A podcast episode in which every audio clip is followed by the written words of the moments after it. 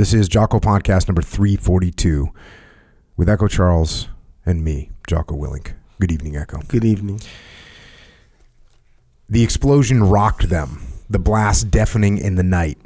For an instant, it let their, lit their dirty, blood smeared faces, their hollow eyes set in hopeless determination. A few more shells crashed around them, none as close as the first. Each blinding flash shone upon the corpses lying across the battlefield, gruesome evidence of the fight that had raged over the past days. Hundreds lay dead over the hilltop outpost. The bodies of South Vietnamese paratroopers mixed with those of their determined North Vietnamese enemy. The hellacious battle had allowed the paratroopers to recover only some of their fallen comrades. They'd wrapped a number in their plastic ponchos and placed them in trenches. That was a while ago, earlier in the fight, when there'd been time to render a modicum of respect. Later, they'd stacked bodies in rows as they were able. Most of the dead, though, were strewn where they'd been cut down in the last hours of combat, punctured, torn, dismembered, and shredded, grotesque reflections of their final violent seconds of life. The explosion stopped. The dark returned. Only the moans of the wounded pierced the silence of the night. The stench of death filled the nostrils of the last two men fighting. Smoke choked their lungs. They waited in anticipation. They heard orders shouted from across the field. They sensed movement as another attack wave swept toward them. The American advisor leaned close to his Vietnamese counterpart and exclaimed, Shit, here they come again. The reply, in broken but well practiced English, was resolute I know. We fight. We fight more. The enemy once again rose from the darkness, tearing through the night, coming at them as vague shapes, screaming and shooting, throwing grenades as they advanced closer and closer still. Both U.S. Army Advisor Special Forces Major John Joseph Duffy and South Vietnamese Major Le Van May, the senior surviving battalion officer, knew this was the final assault. Bullets whizzed by them. A grenade exploded, ripping a hole in Major May's chest. He gasped for air. John Duffy, already wounded several times himself, looked over his left shoulder. He nodded, satisfied, seeing the decimated force, all that was left of the once mighty 11th Airborne Battalion, escaping down the hillside. John and May, the rear guard, were all that stood between the rem- remnants of the battalion and their annihilation. They'd been out of food for days. They had no water left in their canteens. Their ammunition was nearly gone. But still, the American and his South Vietnamese comrade fought.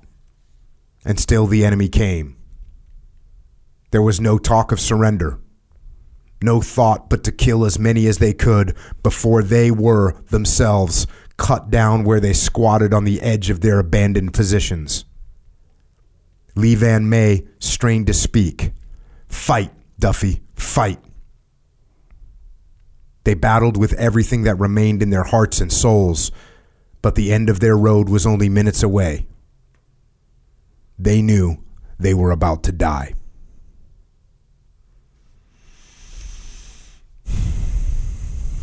And that right there is the opening of an incredible book, which is called Extraordinary Valor, which is about the defense of Charlie Hill in Vietnam. And this book is written by retired Colonel William Reeder, who was a helicopter pilot in Vietnam, who has been on this podcast before, podcast number 63. And on that podcast, we discussed Colonel Reeder's first book, which is called Through the Valley, which follows Colonel Reeder's combat experiences from flying a OV 1 Mohawk in support of secret missions in North Vietnam, Laos, and Cambodia, eventually switching to pilot the AH 1G Cobra gunship from the 361st Aerial Weapons Company, call sign Pink Panther. And it was in that duty that Colonel Reeder was shot down, evaded the enemy for three days, was eventually captured, imprisoned in a jungle prison camp, tortured, mock executed, and finally forced to march north to the Hanoi Hilton. And in that grueling march, where seven of the 26 POWs in his group were killed. And upon arriving at the Hanoi Hilton, where he suffered the rest of his with the rest of his American POWs in, until he was finally released after 320 days of captivity. So to hear that story, go listen to that podcast and and to get the actual full story, get the book Through the Valley.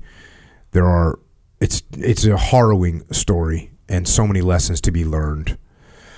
But prior to that ordeal, then Captain Reeder flew in direct support of Major Duffy and the defense of Charlie Hill. And he knew that that was a story of courage and valor that needed to be shared. So he spent years compiling data and reviewing records and interviewing participants and giving his own personal account in this book, Extraordinary Valor. And it is an honor to have Colonel Reeder here with us again to discuss this new book and his experiences from this battle and how this battle unfolded. Colonel Reeder, thank you for joining us again. It's an honor to have you. Thank you, Jocko. So, what made you decide to write this book? There's a little bit of a story involved, so I will go ahead and, and share it. Uh, when I wrote my first book on my captivity, uh, that book wasn't published until 2016, as I remember. So that was decades after after that experience in Vietnam. But it was a book that I had wanted to write. I just never found the time, staying on active duty, commanding units. It was just uh, always too busy. Uh, finally, I found the time, sat down, and started to put pen to paper. And all of these memories and recollections that I thought were right there because I had lived that experience. Uh, well, when I started writing, yes, some of those recollections were right there. I remembered things crystal clear. Other things after all those years were a little bit fuzzy. Uh, so I wanted to be sure that I had all of my information correct, all my facts correct, uh, particularly in the uh, in the war that led up to my getting shot down and captured. Uh, so I would talk to guys from my unit uh, that I could get a hold of, talk to returned prisoners that I had been with, to be sure I had everything as, as right as could be. One of the battles that I mentioned, and I think it only gets a few paragraphs in my first book, was this battle at Firebase Charlie. And I talked to the other crew member, uh, Dan Jones, actually led our mission there. I was flying his wing. Uh, he shared what he recalled. Uh, another one of our pilots, Forrest Snyder, shared what he recalled. Uh, but to get full detail, I think it was Forrest recommended to me. He says, "Hey, you need to get a hold of the American advisor who was on the ground with that airborne battalion, and, and get some information from him." Uh, so I tracked down the advisor, John Duffy. Uh, I got a hold of John. I hadn't spoken to him since the war, and now this is however many decades later, and uh, said essentially, you know, John, I, I uh, great to make contact with you. Uh, and he was enthused that we made contact with him. And as you see, and we may bring out in the discussion later, our mission that night that he was overrun, that, that you read that part, uh, we showed up in the nick of time to save the day. So he credits uh, myself and Dan Jones, who was flying lead, with saving his life, as does Van May. Uh, so he shared the information that I needed to get that battle correct for the few paragraphs I had in the first book. Uh, but as I talked to him over, I must have talked to him a half a dozen times getting that material uh, over over different days. He started dropping a hint uh, that uh, you know that that was just a really intense battle. It, it, was probably one of the most intense battles in the Vietnam War, and I had no idea that, that only 37 guys had survived out of a 471 man uh, battalion, uh, plus a few other stragglers, which later later showed up uh, uh, later on. So he started dropping these hints. Hey, it's a, you know somebody ought to write the history of, of that battle. And then he found and knew that I had a PhD and, and retired colonel and had written that book. And so finally, I said, John, okay, I'll I'll write I'll write it up. Uh, what I was thinking at the time is, uh, you know, I'll take care of John and I'll write this maybe a 20 page monograph. I'll get the facts down and, and I'll be done with it.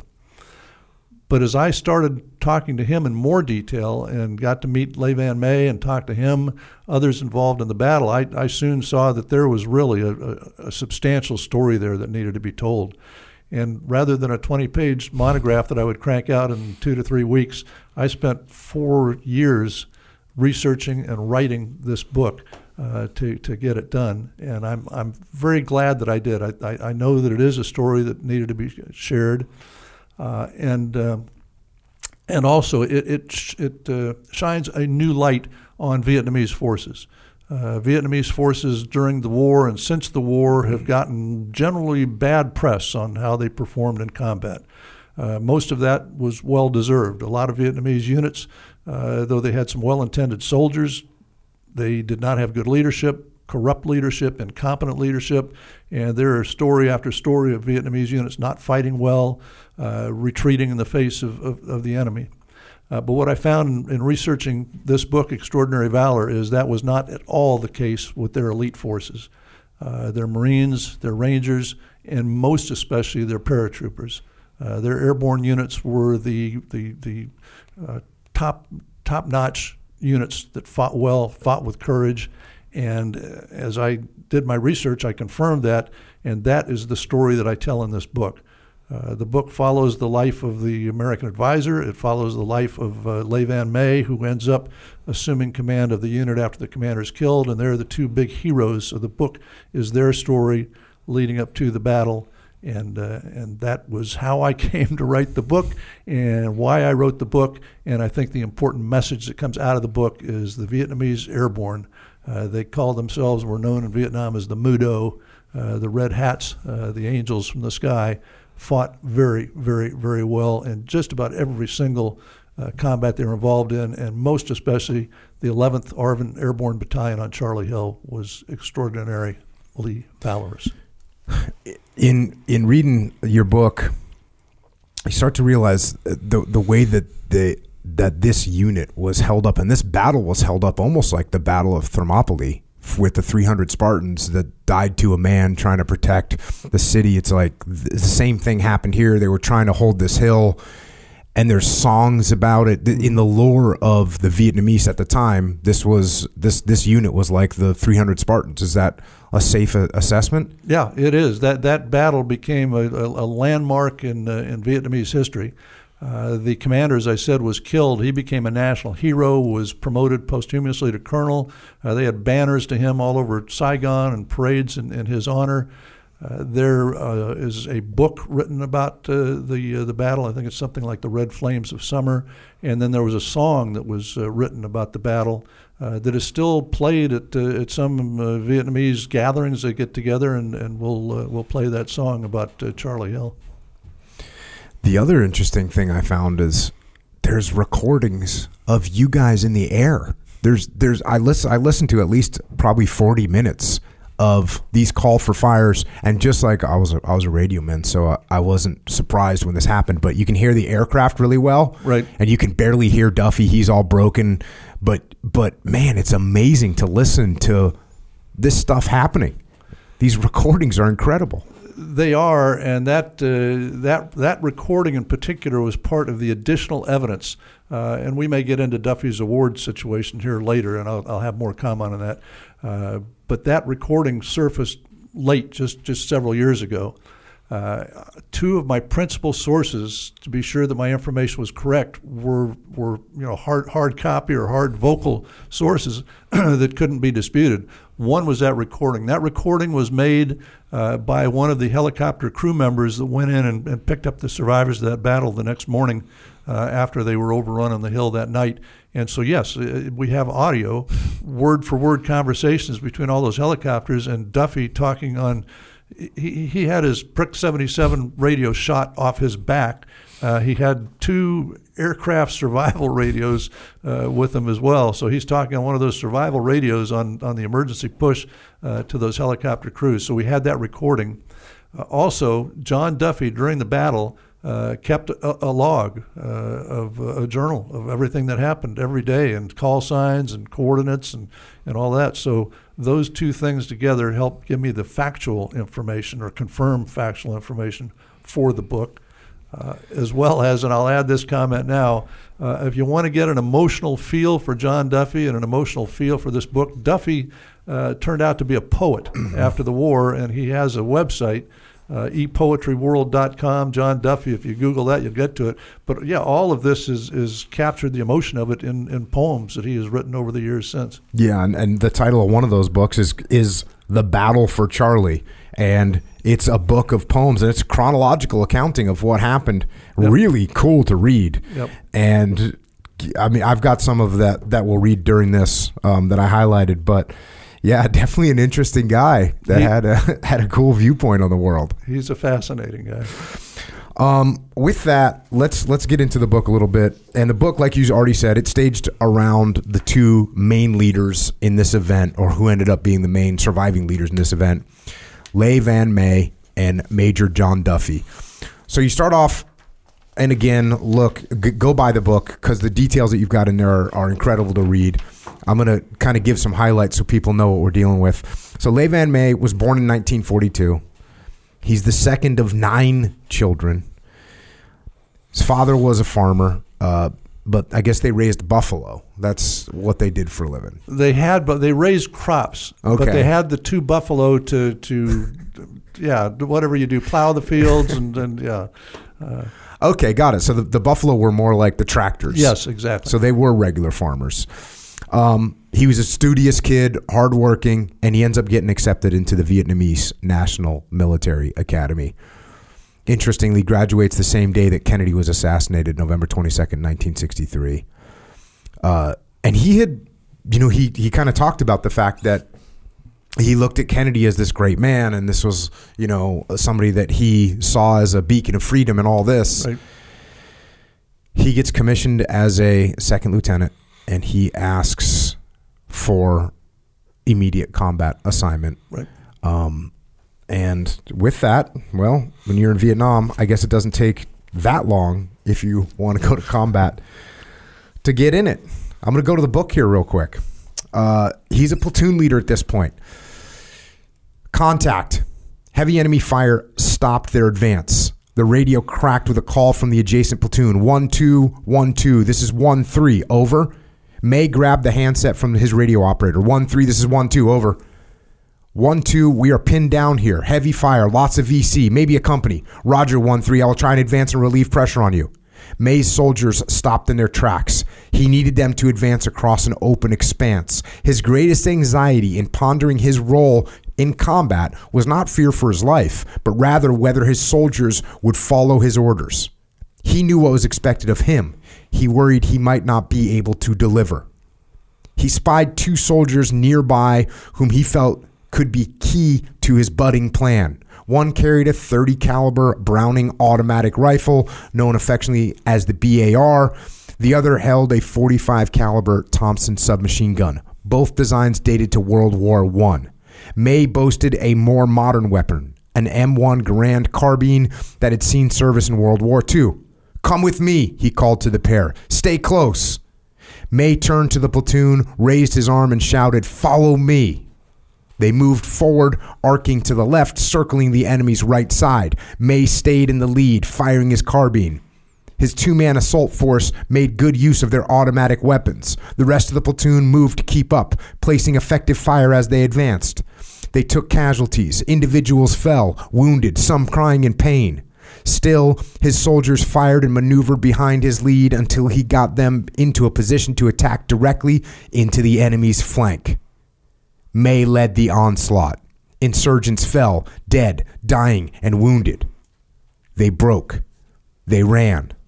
The second platoon pursued until May called them back to consolidate on the position they'd just overrun. He congratulated them on their victory. They looked at him with the respect and admiration he had earned. May exhibited extraordinary leadership on that first mission. Within days, the Army promoted him to first lieutenant and placed him in command of the first company, and he routinely led company in battalion operations. The action set his reputation as a respected combat leader. Earning that, he's earning that rank. Yeah, he is. You know, this reminds me of something to keep in mind too that we lose sight of. Americans went to Vietnam for one-year deployments and came home. Uh, infantry guys and aviators got to go two times, some three times. John Duffy ends up going four times.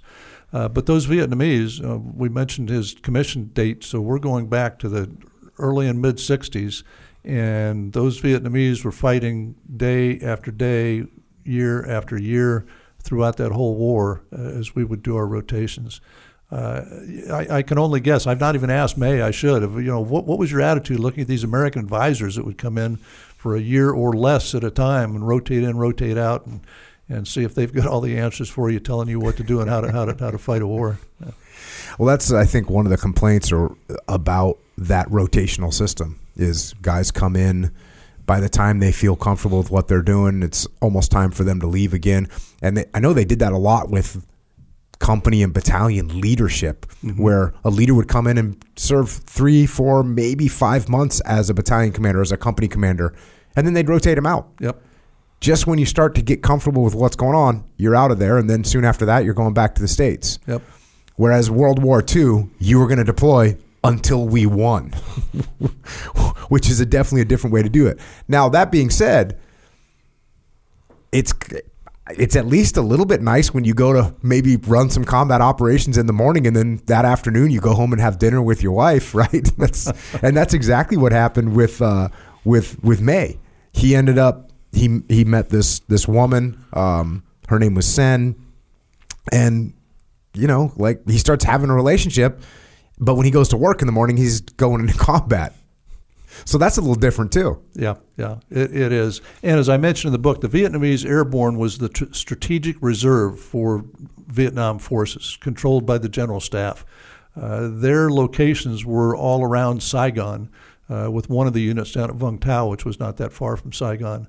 Uh, so when they weren't deployed off on an operation, yeah, May was going home every night and, and being with his family.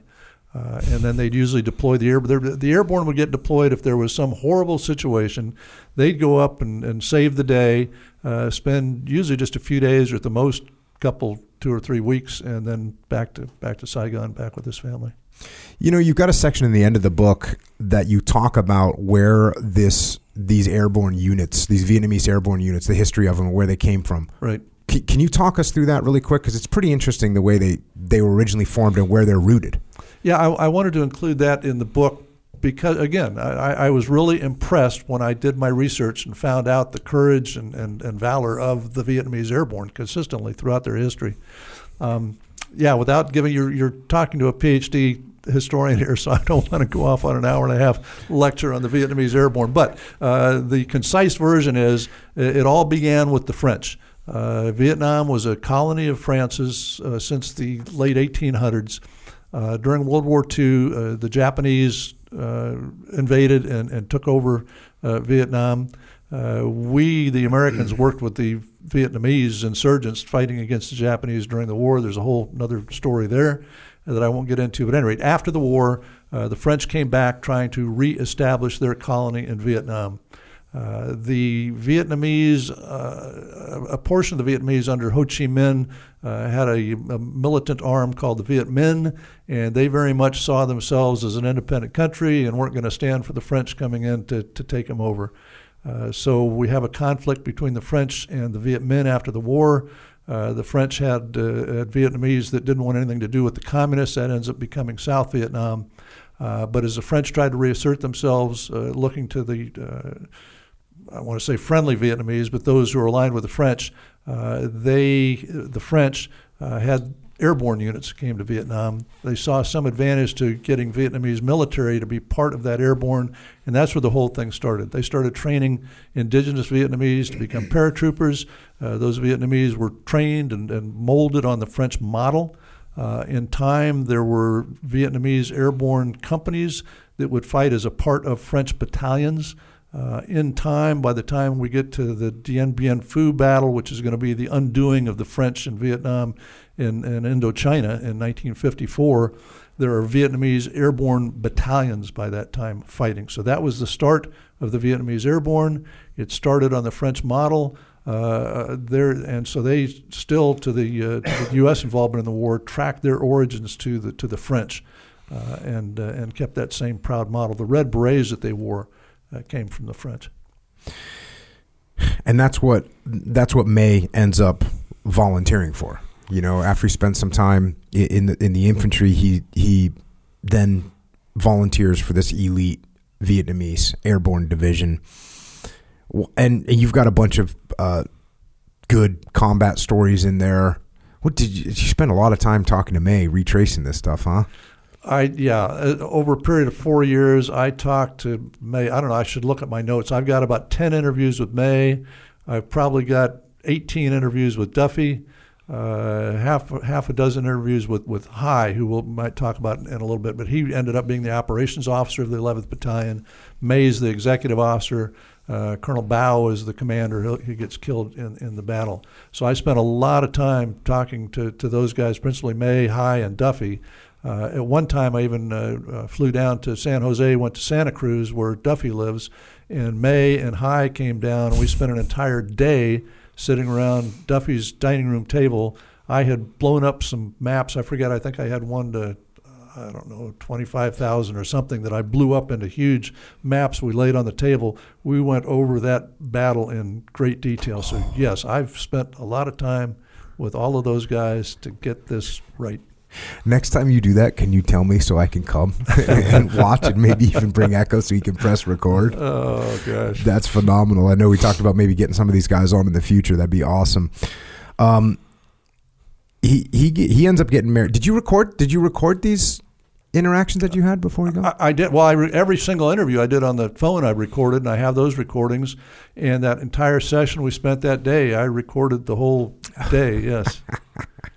oh, there's going to be some requests for that. yeah, I don't. I think when I did those recordings, it was with their understanding that we were doing those in confidence and that that would not be released to the world. Uh, um, he so he gets married to Sen, the, this woman that he had met. Yes. He, he is enjoying life. He's um, he's got his comrades. You've got you've got a section in there.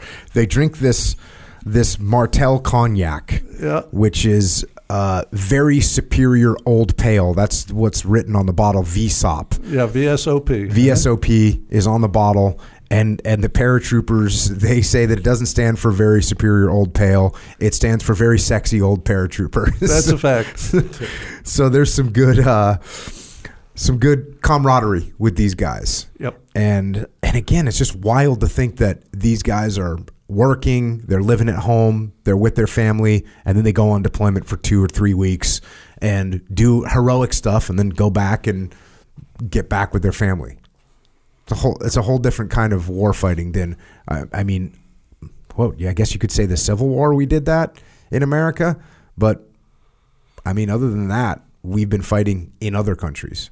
Yeah. We haven't had that just go home to your family at the end of a day of combat. Well, most Vietnamese units didn't. This was uh, the luxury of the uh, airborne, but they, you know, they did more risk than anybody else. And you, you mentioned them getting married. They got married uh, during the uh, Tet or just at the end of the Tet offensive and May had gotten deployed up to uh, to Hue City during the uh, during the Tet Offensive, and fought. And his, I think he was commanding a company then. Uh, they got down to 25% combat strength, were no longer combat effective, so got sent back to Saigon to re-outfit and refit, and get ready for the next deployment and it was on that break, you know, after losing so much of your of your unit and, and all those casualties, uh, Sen and May decided, hey, if we can't wait any longer, we need to get married. So that's when they got married. Uh, yeah, you've got a bunch of those details in here. Obviously, we're not reading the whole book. Go buy the book and and get the rest of that story. Um, l- let's look at John Duffy, okay. the other major character here. I'm going to go to the book because I like this intro. there is no question where John Duffy is from. He was born in Manhattan, moved to Queens at a young age, and then Brooklyn. He never lost his accent or the peppering of profanities he picked up in the public schools and on the streets of the city. World War II raged during his early years. He was seven years old when it ended. he remembered it well. And then you kind of you go through some of these. Th- this is so much of this is just like a, a should be a movie. This whole section about him growing up in in and around the boroughs in New York. You know, he's like a smart kid, but he thinks school is boring. He's really good at math, but he's skipping school the whole nine yards, cutting class. Uh, just a rebellious kid. Sounds familiar, actually, in some forms. Uh, and then uh, going back to the book, when he was 16, a neighbor, a paratrooper in the 187th Airborne Regimental Combat Team, visited the family. He just returned from the Korean War. The war had ended some months earlier, but the soldier was just now being sent home. He stood in the family's living room, his uniform sharp, his pants tucked into his tall, shined leather boots. John was impressed. The stories of war impressed him. The immaculate uniform with its badges and medals impressed him. But the shiny boots impressed John the most. The boots that only paratroopers could wear with their Class A service uniform. Those highly polished brown jump boots caught his eye and his imagination. In that instant, John was hooked. Yes, paratrooper. That's what I want to be. As soon as he turned 17, he got his parents' permission to enlist.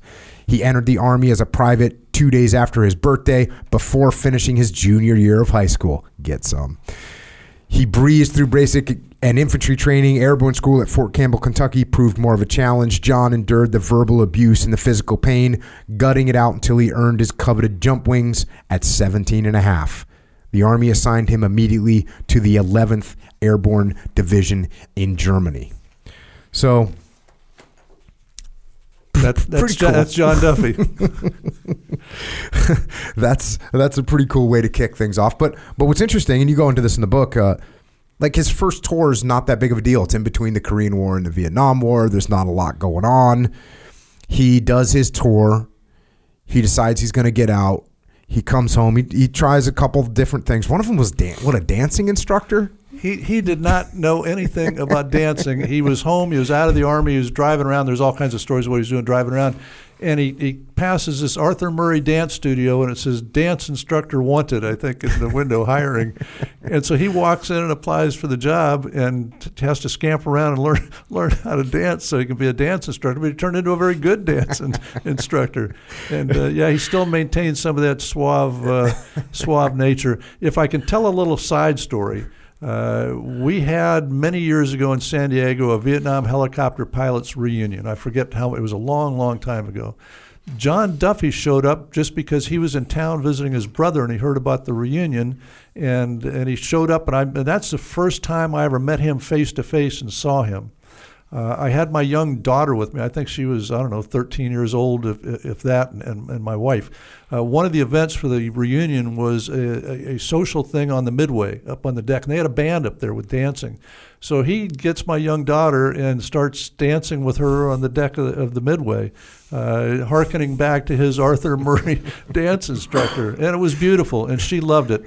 Um, okay, fast forward, and I don't want to get too far forward because we'll come to this, I'm sure. But we were at the White House uh, just a week ago, and uh, and he had just gotten his medal uh, pinned around his neck, and we were in a social in the I don't know the ceremony was in the East Room, one of the other rooms there, and he got Chelsea and twirled her around like dancing moves up there. So it was really really nice and harkened back to that old time memory, which is just a little further detail on his dance prowess that he got by stepping into an Arthur Murray studio, knowing nothing about dancing, and saying, "I'd like that job," and there he goes. what year was the reunion here in San Diego? Oh, I'd have to look. I don't know. It was. I mean, if your daughter was 13, then it was like t- th- thirteen years. She's twenty-seven now, so uh, yeah. 14 years ago. Yeah.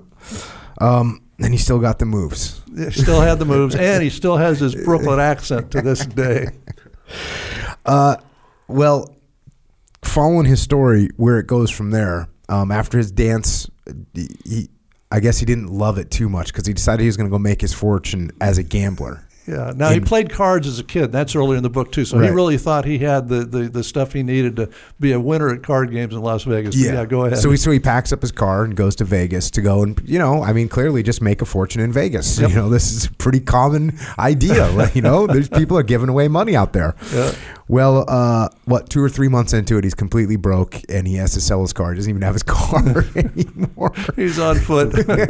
Next stop, Army recruiter.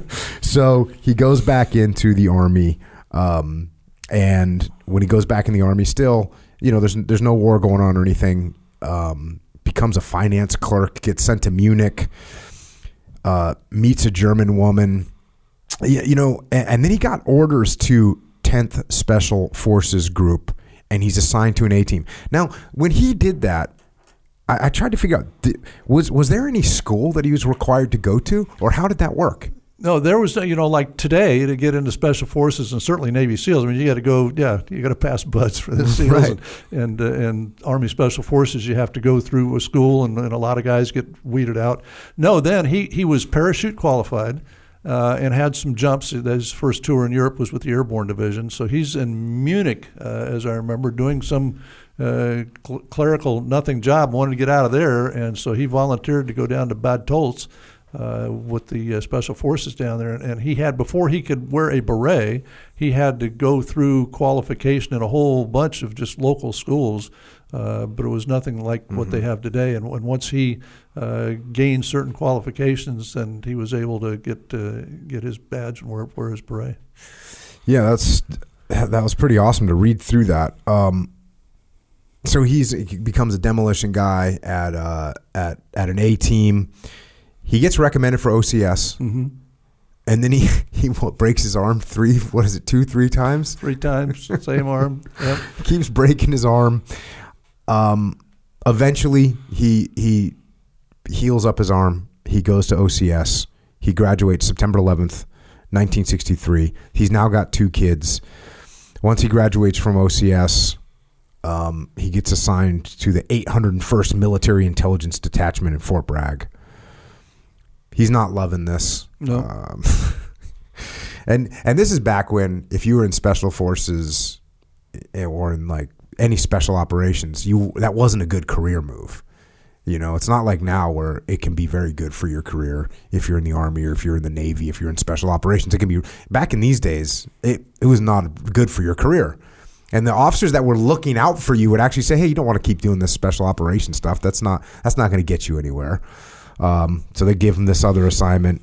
He can't stand it Right. Uh, and eventually he's he's wants to go to Vietnam and he gets orders back to special forces and he gets assigned to 5th special forces in Vietnam he's sent to Quai Son and then he's sent to uh to what is it Lang Long, Vey? long, long Bay. Long Vey gets sent to Long Vey where he's going to be working with the Montagnards the the the Bru tribesmen hmm and this is where he gets his first combat. So he's actually been in the army for a long time. Yes.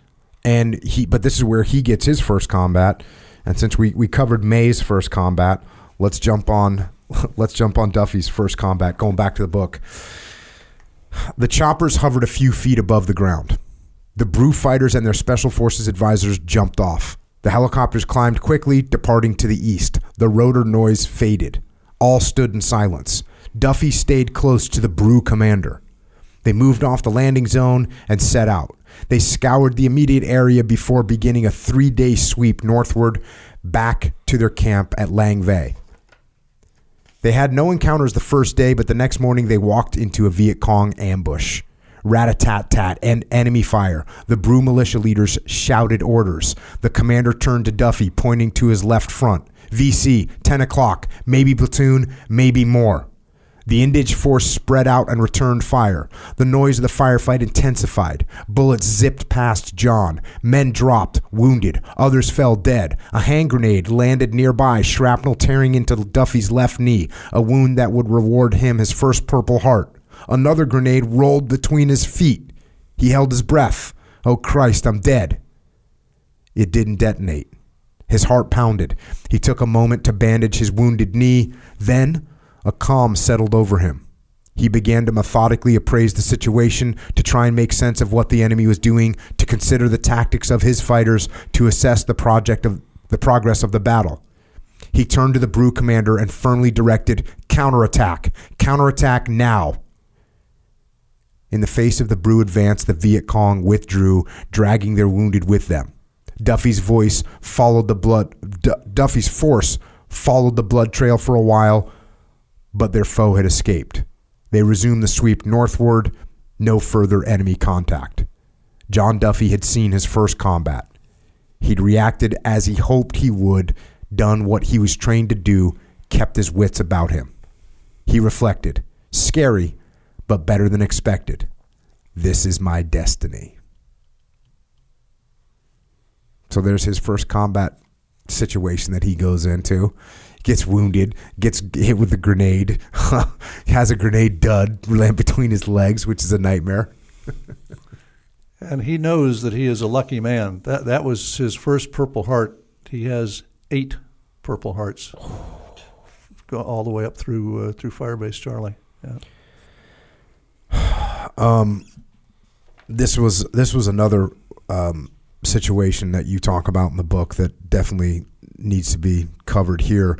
It says on March 2nd, 1967, a clear day, two silver jets screamed down Route 9, flying low from the east. Many in the Special Forces camp waved. The jets popped up, turned, and dropped bombs on Lang Vei village, with some hitting the Special Forces camp. Radio calls went out in vain. No contact with the jets. They returned for another pass, this time with 20 millimeter cannons blazing. The camp opened fire, thinking the jets are hostile. They weren't. They were American. They'd made a mistake. It was possibly the worst friendly fire incident of the war, killing 112 Bru villagers and wounding 213. Duffy's Green Berets entered the village. The devastation appalled them.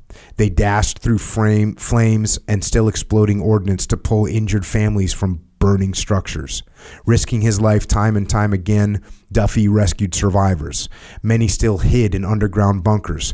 John and his men crawled into several, begging the occupants to leave. Some did, others didn't. They were so terrorized that they were frozen in place.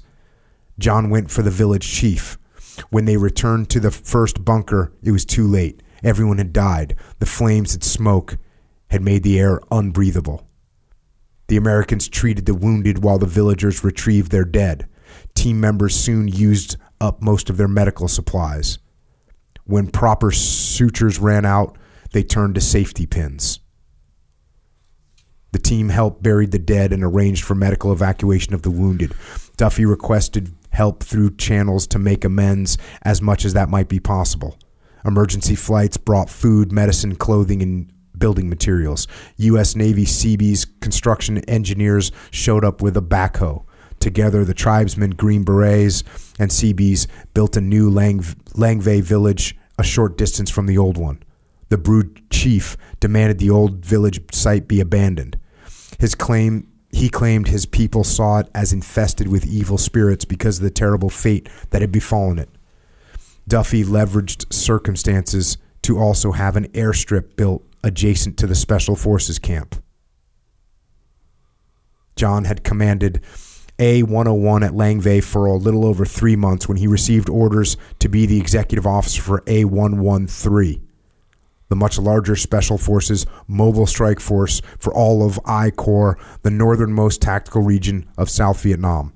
They called it Mike Force, Mike being shortened term for Mobile Strike. So that was a horrible scenario. It was, and that remains a nightmare in John's mind to this day. Uh, he did what he could do, but yeah, it was the the uh, jets, and I, I honestly don't remember now if they were Air Force, Navy, or Marine, but uh, the Jets thought that that was an enemy uh, village, and I think it, they thought it was just across the Laotian border, but it wasn't. It was Long Bay Camp, uh, and uh, yeah, it was it was terrible. Uh, John was the commander of that Special Forces Detachment A101. Uh, Long Bay would later get, and you may get into one of them, but got overrun twice. the second time was, gosh, when 1967, I think. Uh, and there was a book written about that called Night of the Silver Stars. Uh, and so many of those guys got killed, uh, captured, a few were rescued.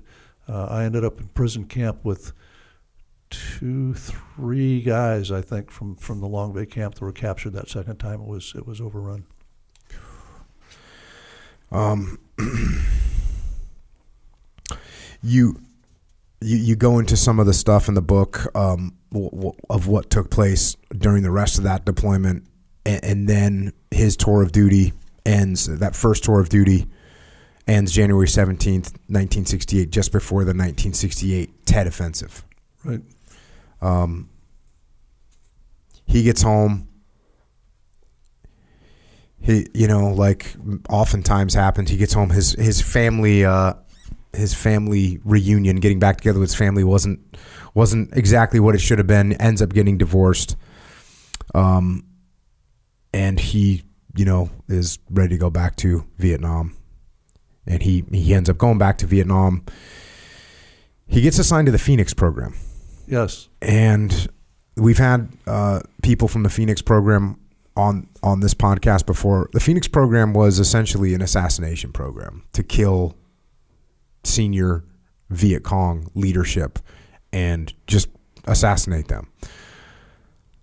It didn't seem like John liked that idea very much. He did not like it at all. Uh, he he claimed two things. One, he said his Vietnamese language capability wasn't good enough, but uh, that was just an excuse. I think he uh, he didn't want anything to do with uh, with Phoenix. He set his sights other places. And so he he pretty much just had had he had heard about SOG at this point. Yeah, he, he had uh, heard about SOG, and largely, I mean, he commanded A101, so spe- his Special Forces experience uh, and, and SOG missions going uh, into Laos from, from Vietnam, he was aware of it. Uh, so he just got grabbed his records and, and headed to uh, SOG headquarters in, in Saigon to make his case.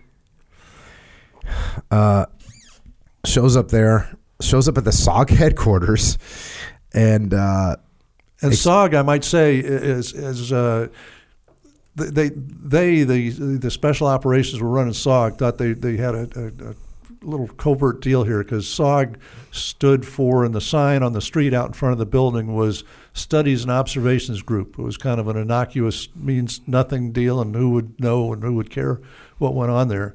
Uh, but in short order, their exploits became, excuse me, somewhat known at least that they were doing sneaky, strange stuff, uh, probably across the border. So most everybody, when they'd hear SOG, would think of just Special Operations Group. That's what it was. So their studies and observations uh, uh, group didn't uh, didn't carry it too well. But yeah, so John found his way to their headquarters building, which was just a, a, building on a street in Saigon. It wasn't on a on a military base at all. And uh, yeah, went in to make his case that he didn't want to have anything to do with Phoenix, and could they help him? uh, Colonel Eiler, who's one of the SOG commanders, um, he says sat down behind his desk and read through John's military records. They chatted for a while. The colonel made a phone call. He leaned back in his chair and said, "You're no longer assigned to the Phoenix program. You are now a member of SOG. Welcome aboard." I want you to cut off all the insignia from your uniforms and report back here at 0700 tomorrow morning with all your stuff. Duffy responded with a loud, Yes, sir.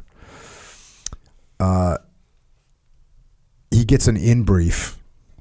We run MACV-SOG missions onto the trail, same as the launch sites in South Vietnam, but we are weather backup. When things are too skosh on that side, we insert reco- and recover teams from here. SOG teams out of Vietnam are normally three U.S. and eight to ten indigenous. Most that we work with are two U.S. and four indig because the helicopter limitations. John asked, "What exactly do we do?" Mostly reconnaissance behind enemy lines, watching the trail, gathering intel, and sometimes directing airstrikes on enemy convoys or fuel and supply depots. They'll tap into communications lines when they find them. They also conduct ground raids to destroy supplies and equipment. They'll mine roads on occasion and snatch prisoners too. He looked right at John. All highly classified. We don't exist. We're not here. His expression tightened. It's dicey. We've lost a number of teams. He turned and motioned to John, let's go meet the commander and get you settled in.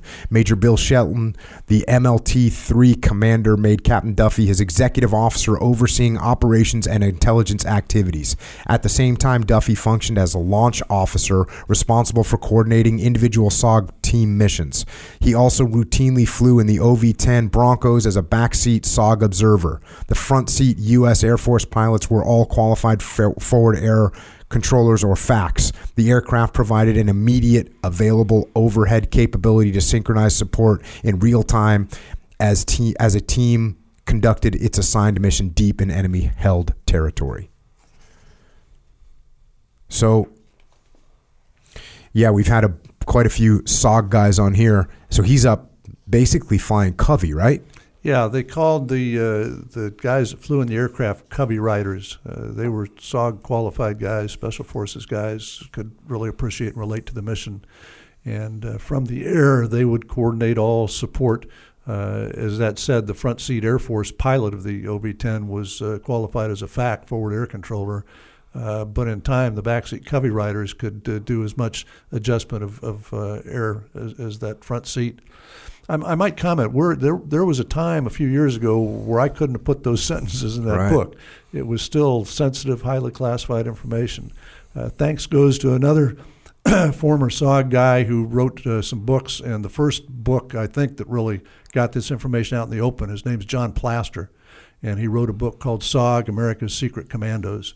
Uh, and, and he coordinated and, and cleared to get that information out. But until then, even the involvement I had uh, in, in my mission before I was shot down and captured supporting SOG, I couldn't. People say, "What'd you do in the Great Vietnam War?" I said, "Well, flew helicopters and gunships, and that's about all I can I can talk about." So John Plaster got this all out in the open, so we could uh, give that level of detail of what uh, what John Duffy was was doing. Uh, and I, I don't know if we mentioned Mobile Launch Team Three was out of Nakhon Phanom, Thailand. Uh, so this part of SOG was on the west side of Laos. Most of their operations ran from forward operating bases or FOBs inside of Vietnam. There were three of them that would launch the teams into Laos and recover in, uh, f- back into Vietnam. But if the weather was scoshed, then all the weight went on uh, Mobile Launch Team 3 and Nakhon Phanom to come in from the Thailand side. Yeah, it's crazy. Uh, I, I think it was a 20 year waiting period that they had on the SOG mission, so nothing was said about it f- until like 1995 or 1994 before anyone even broached the subject. Right. You know, we've had John Stryker Meyer on here a few times. I know he wrote a couple articles early Yep. for like Soldier of Fortune magazine or something and started, you know, getting the word out about the insane uh, and heroic operations that the guys at SOG did. Yeah, just crazy. So John Duffy was flying Covey Rider on that second tour of duty, in addition to being the launch officer and all the other admin responsibilities in the unit. But he spent a lot of time in OV-10s out over the trail, uh, coordinating those guys on, or help, supporting those guys on the ground. Yeah, and he clearly, which we'll see, I mean, he got extremely good at understanding how to utilize air support. Yep. No doubt about it. Uh, he received five air medals for valor during the missions he flew there. Following a year of challenging and rewarding service, his second combat tour ended. He got orders back to the United States. So that ends John Duffy's tour. Meanwhile, uh, May, Le Van May, is also continuing to get more and more combat experience, especially now we're after Tet of 1968. Uh, he fought in Sanh. He fought in the A Shau Valley. He was in the field fighting when he got radio traffic that he was uh, that he had a son. Yep. Uh, he was part of Lam Son 719, the largest helicopter assault of the war, which we covered on podcasts uh, 294 with a Huey pilot, Jay Tate, and what what Van May did on that, he was held on held in reserve. So he, there was a bunch of a bunch of Vietnamese troops that went in, i into Cambodia, and he was in reserve. His Right. unit was in reserve, so Yeah. they didn't go in. in, into Laos uh, Oh, on, sorry. on Lam Son 719.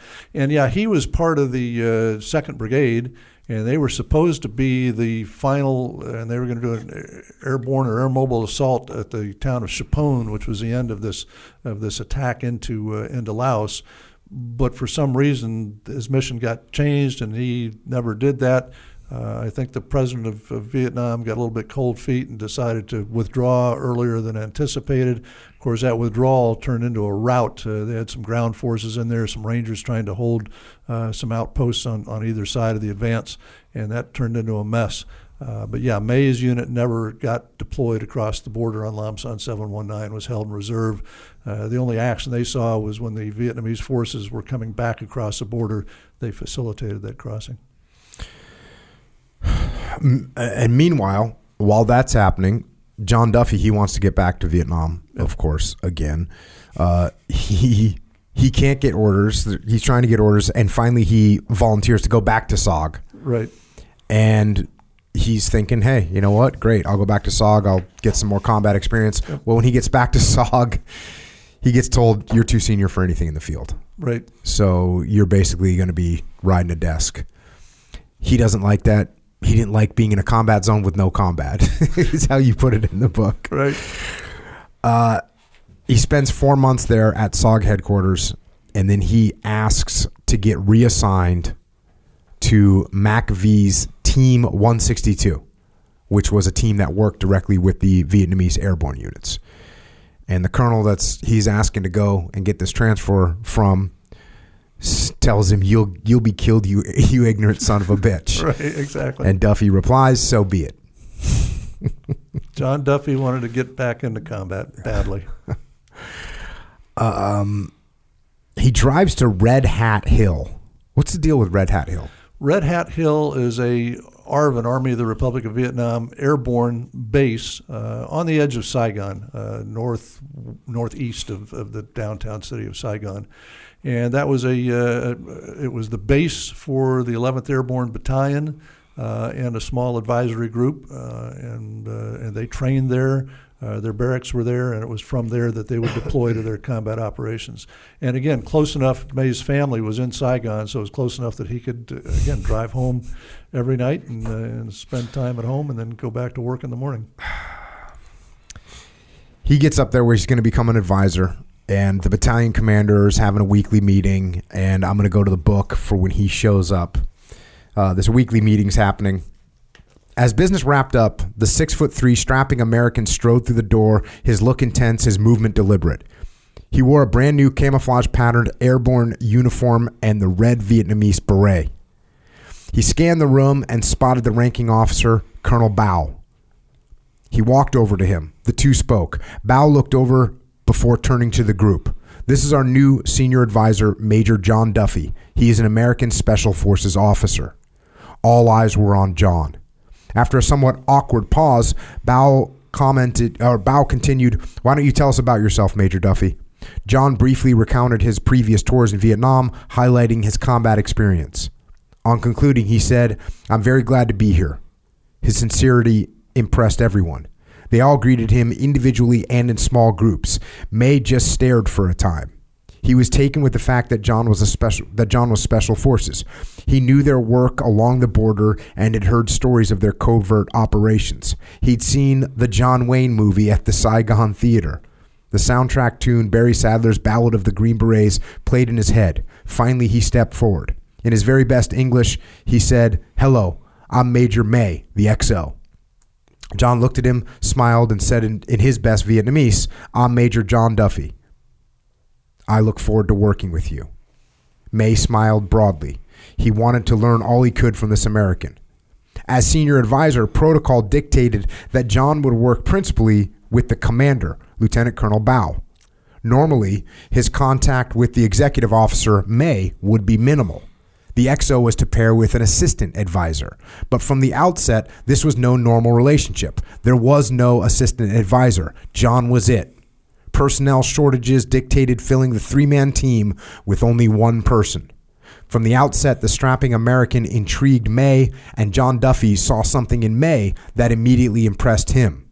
Thereafter, May took every opportunity to talk to John during breaks in training and after unit meetings. May drew from John's Green Beret experience while John learned all he could about ARVN procedures and, most importantly, getting a better understanding of Vietnamese culture. Pretty cool introduction, those guys. Yeah. They kind of hit it off out of the gate. Yep, right immediately. Uh, not long after that, they start operating. They start doing missions.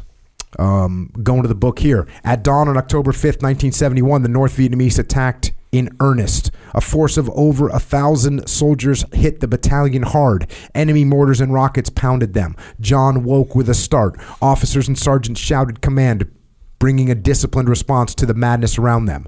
John made his way to Bao. High was already there. Well, who's High? The operations High officer? is the operations officer the battalion S3. So Bao is the commander, High is the operations officer. May ran up in an instant. Bao calm, calmly passed orders through the radio operator. Seeing his team assembled, he said, "Ground attack come for sure. Hi, get us VNAF, Vietnamese Air Force. VNAF, yeah, A1 Skyraiders.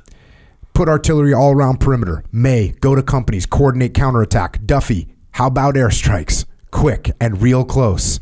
Bao went on in Vietnamese for a moment, providing more detail to his operations officer and XO. The sound of bugles and whistles and screams filled the air. Small arms fire intensified. The ground attack had, be- had begun. Go, Bao commanded. They each set about their tasks. John moved a short distance away to a protected spot and got on his radio, attempting to contact American Forward Air Controller, who was airborne in a small propeller driven spotter plane. Any fac, any fac, this is Dusty Cyanide, advisor with Vietnamese Airborne Battalion, under attack, need air badly. Any fac, any fac.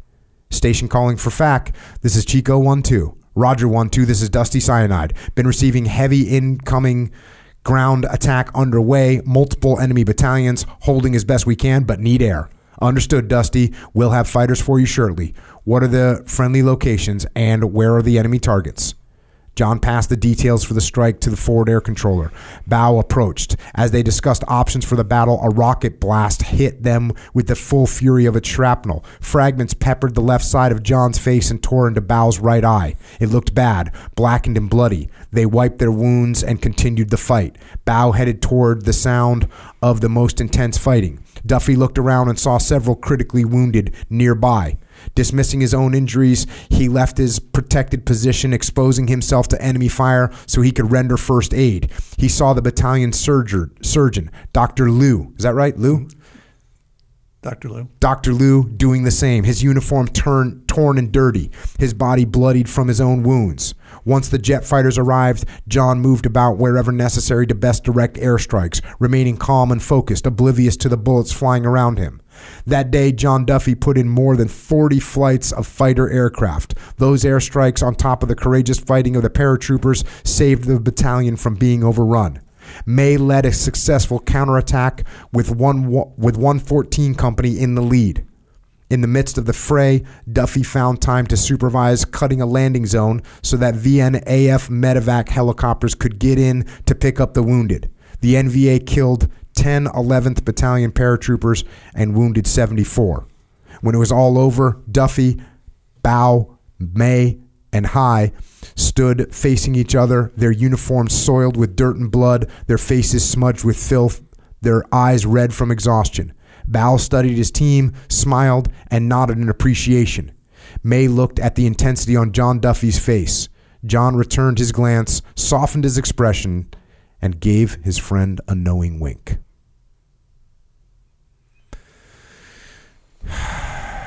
These guys are in it. Yeah, that was the end of one hellacious battle for those guys. And uh, you know, Ba- Bao's eye injury, he lost his, eye uh, in that uh, in that battle. Would not be medevac. Continued to fight with those guys. Uh, yeah, it was quite something. Yeah, and uh, look, I apologize. I kind of jumped towards the end of that battle. There's a whole scene running up to that, so Well, we- we you can't want re- the we rest of can't read the whole book. exactly. When you want the rest of those details, get the book. Uh, they, you know, you you go over more operations, you detail them. The bonds between these guys strengthen. They they really become uh, real true comrades. And then I'm gonna fast forward a little bit. The 11th Airborne Battalion headed to Kontum on March 31st, 1972. Conditions there grew more intense each day. For months, intelligence reports had warned of North Vietnamese preparations for a major attack. Two Cobra gunships from the U.S. Army's 361st Aerial Weapons Company spotted enemy tanks in late January. Subsequent sightings by other American helicopters and the Vietnamese Air Force followed. ARVN ground patrols encountered even larger NVA units as the weeks progressed.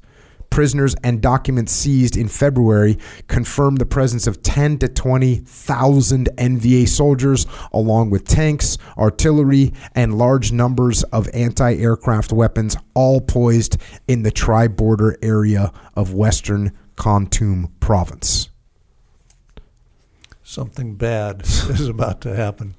Yeah, you know it's it's it's interesting. Uh, this is going to turn into or turn out to be the 1972 Easter Offensive. This is March 31st of of of, uh, of what, what year 1972. Uh, and nobody had a clue. I mean, we knew that the enemy was up to something, and in our support of the SOG guys out there, they had seen stuff going on.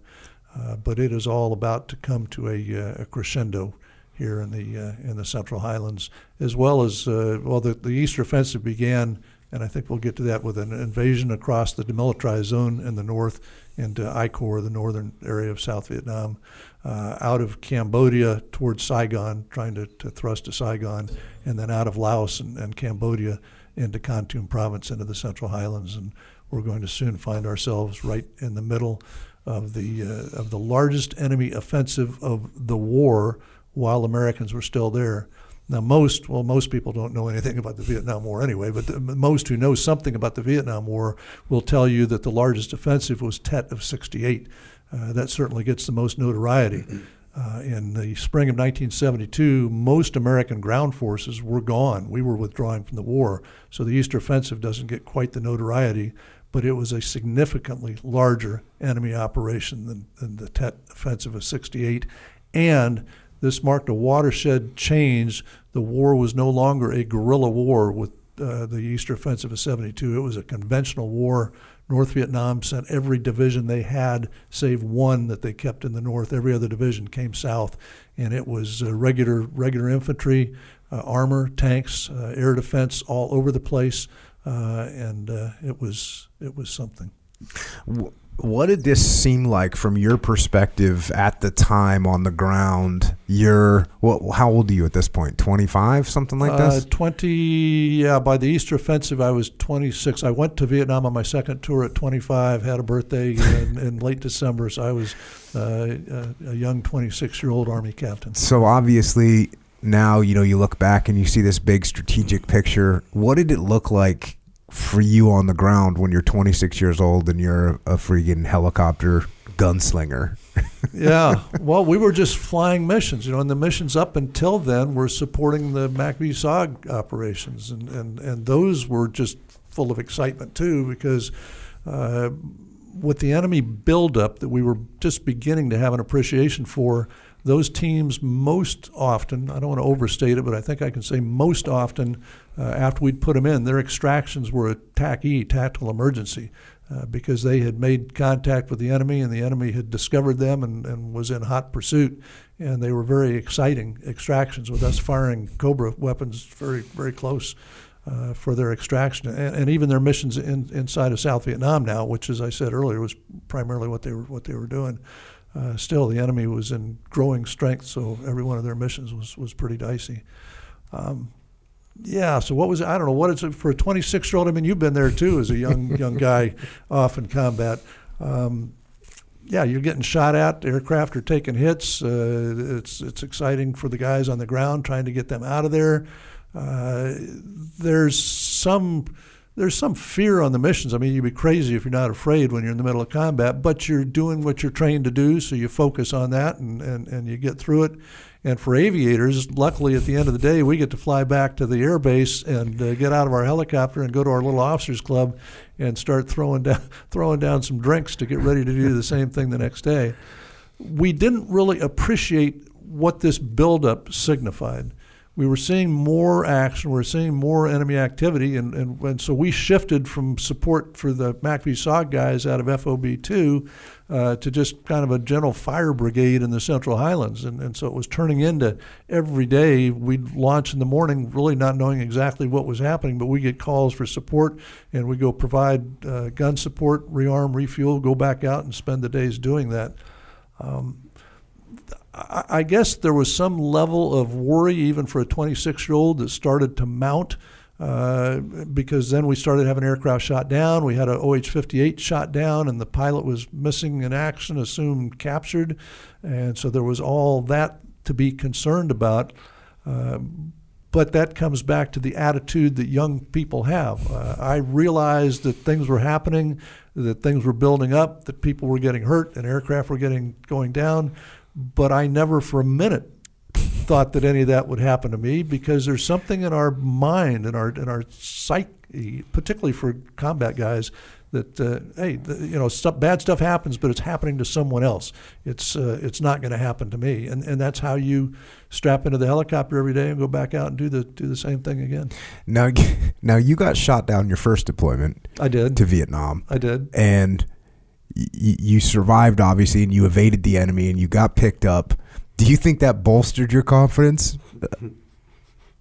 Yeah, I don't know. I don't want to talk too much about my own psychology because I've had, you know, after I get back being a prisoner, we had to have psychological evaluations and stuff, and and the, the psychiatrist saying, well, you know, what are some of the things you enjoy? Well, you know, I was a forest firefighter and I enjoyed that, and I did a little college, rode some rodeo, and uh, and I, I like to ride motorcycles, and, and the guy, oh, okay, you, would you have a death? No, I don't have a death wish. I just, so uh, yeah, I I don't know. There's something about psychological makeup of some people uh, that they do okay in, in that type of situation. Uh, and, and, you know that would come all the way to how I've adjusted since I got back from Vietnam, and I go into a lot of that in my first uh, book of, uh, of the the trials and tribulations that I faced and what today would be called PTSD. But you know, I got through all of that, and I tell some of the ways that I did that, and I think I'm semi fine today. so, so, you know, whatever whatever mental mindset got me through those combat operations on that second tour also got me through first tour. I was shot down over the middle of Laos. I had injuries to my neck. I, I rode an ejection seat out, a, a, very short parachute ride down. We were crashing through the trees by the time I punched out, so I got a partial chute deployment and I and I hit the ground.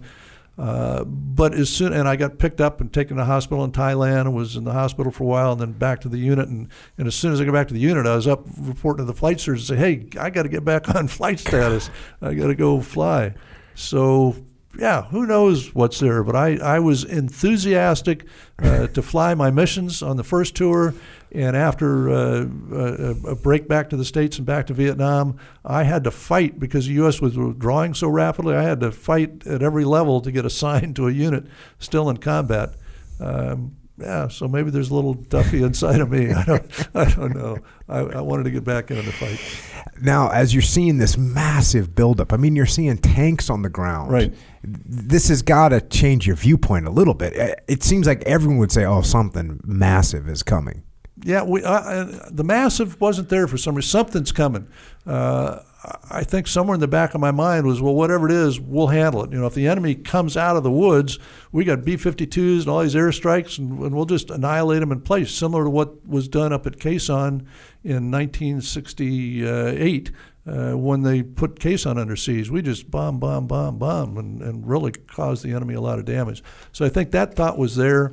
Um, yeah, there must have been some concern because some of the attacks, the enemy attacked uh, Route 19, which was between our base at Pleiku and the coast, and they closed Route 19. We got involved in a bunch of operations down there. So we were cut off in the highlands. There was no road transport coming to our base at Camp Holloway near Pleiku. All our supplies had to come in in C 130s on the runway. Uh, engineer crews came in there to, to improve the PSP runway and make it better. Uh, there was some talk that that was done because if the situation got bad enough, they'd have to get in and extract us and get us out of there. I don't know. Somehow that just we still had our routine of daily right. go fly combat missions and come home at night and get drunk and get up the next morning and go do it all again. How long would you fly for in the day? Oh gosh, um, I don't know, four, five, six hours. But the day was longer because we would take off in the morning, and if we didn't have a mission right away, we'd go stand by somewhere uh, at uh, at Dak To uh, or uh, or at the FOB pad, the the the, uh, the SOG pad. Uh, so there was a lot of downtime waiting. Just waiting. Would you wait in your bird? Yeah, well, we'd wait next to not sitting in the bird, Got but next to the bird. Sometimes we'd play a little cards, but we'd be right there so mm-hmm. we could mm-hmm. launch within uh, within two minutes. That was our routine when we put the uh, SOG teams in too. We'd put the team in, we'd go back to usually Dak To, and we'd just sit there and wait because if the team got in trouble, we had to be immediately available for them. Um, so yeah, uh, on any given day, there was some downtime, just sitting waiting for lunch. Once the activity started picking up in the Easter offensive, though, it was a lot of flying, refueling, flying, refueling. That, if you recall, in my first book, by the time we got there, now this is going to be three weeks after the Charlie battle. Boy, it was all day. I mean, I did three rotations into combat before noon. It was on my third rotation into combat that I got shot down, and that was before before we got to noon. Man, yeah, that's uh, that's wild how it how it all looks in in in retrospect, right? What this looks like now, as you're looking back, you think, man, they had all these tanks. They're they're moving in. There's thousands and thousands of troops massing. Uh, it looks crazy now. I mean, I think about it. Here I am, a 76 year old man, and it, oh, wow, who would do that's nuts?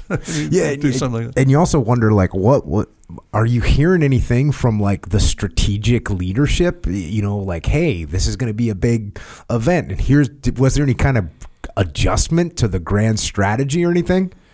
Well, there there was, as I found out doing, re- but no, at the time on the ground, no, we didn't know anything about strategic leadership. We were just a bunch of young guys flying cobras, going where we were needed and shooting shooting up a storm. All right, so as this is going on, I'm going to fast forward in the book a little bit to a brigade briefing situation. Uh, it says the br- the brigade staff briefed the situation. It was not good. Each delivered remarks in English, and this is the Vietnamese Airborne Brigade. Each each delivered remarks in English, followed by detailed explanation in Vietnamese to ensure full understanding by all.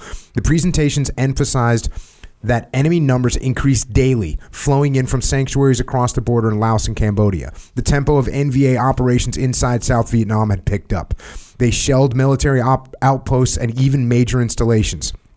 That included the vital airfield in Kon Tum City. The North Vietnamese brought large numbers of anti aircraft machine guns with them and shot at every aircraft in range.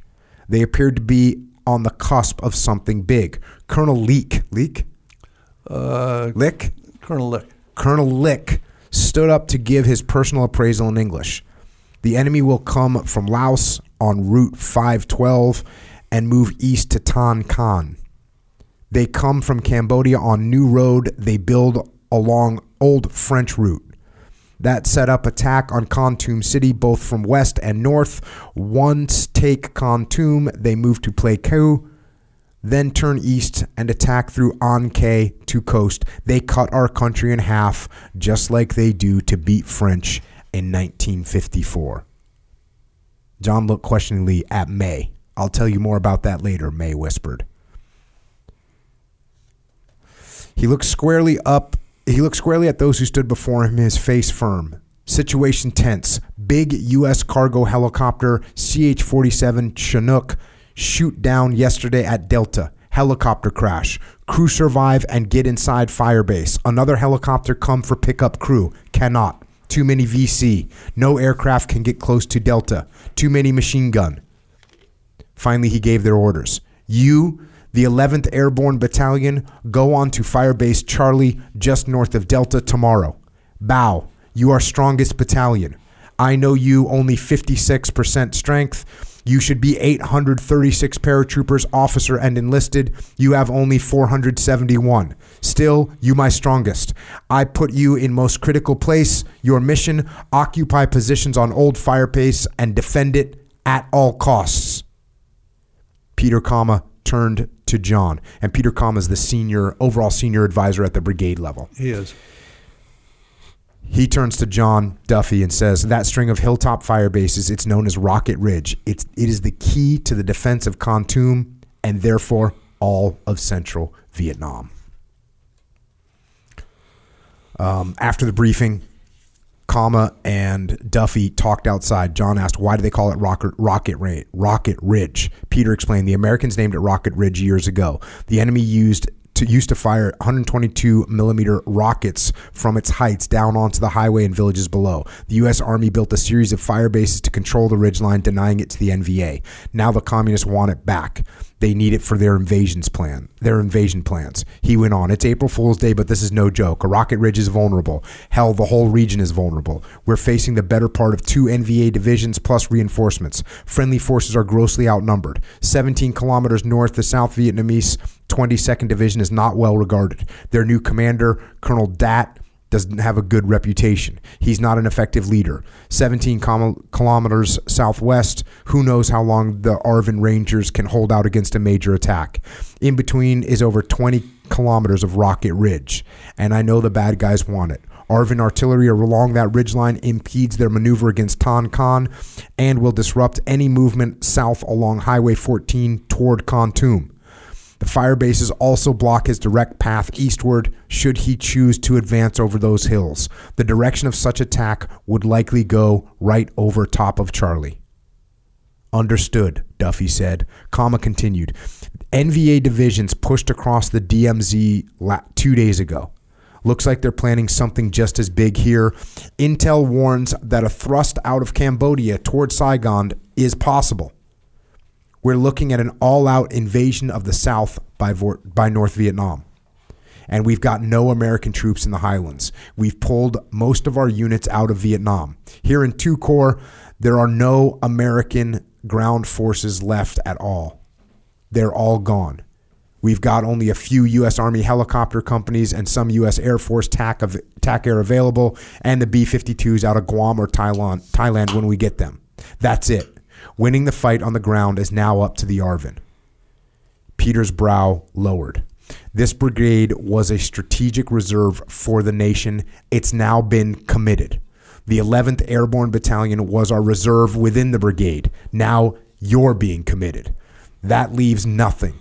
There's nobody else. No one to come in behind you. No reinforcements. You're it.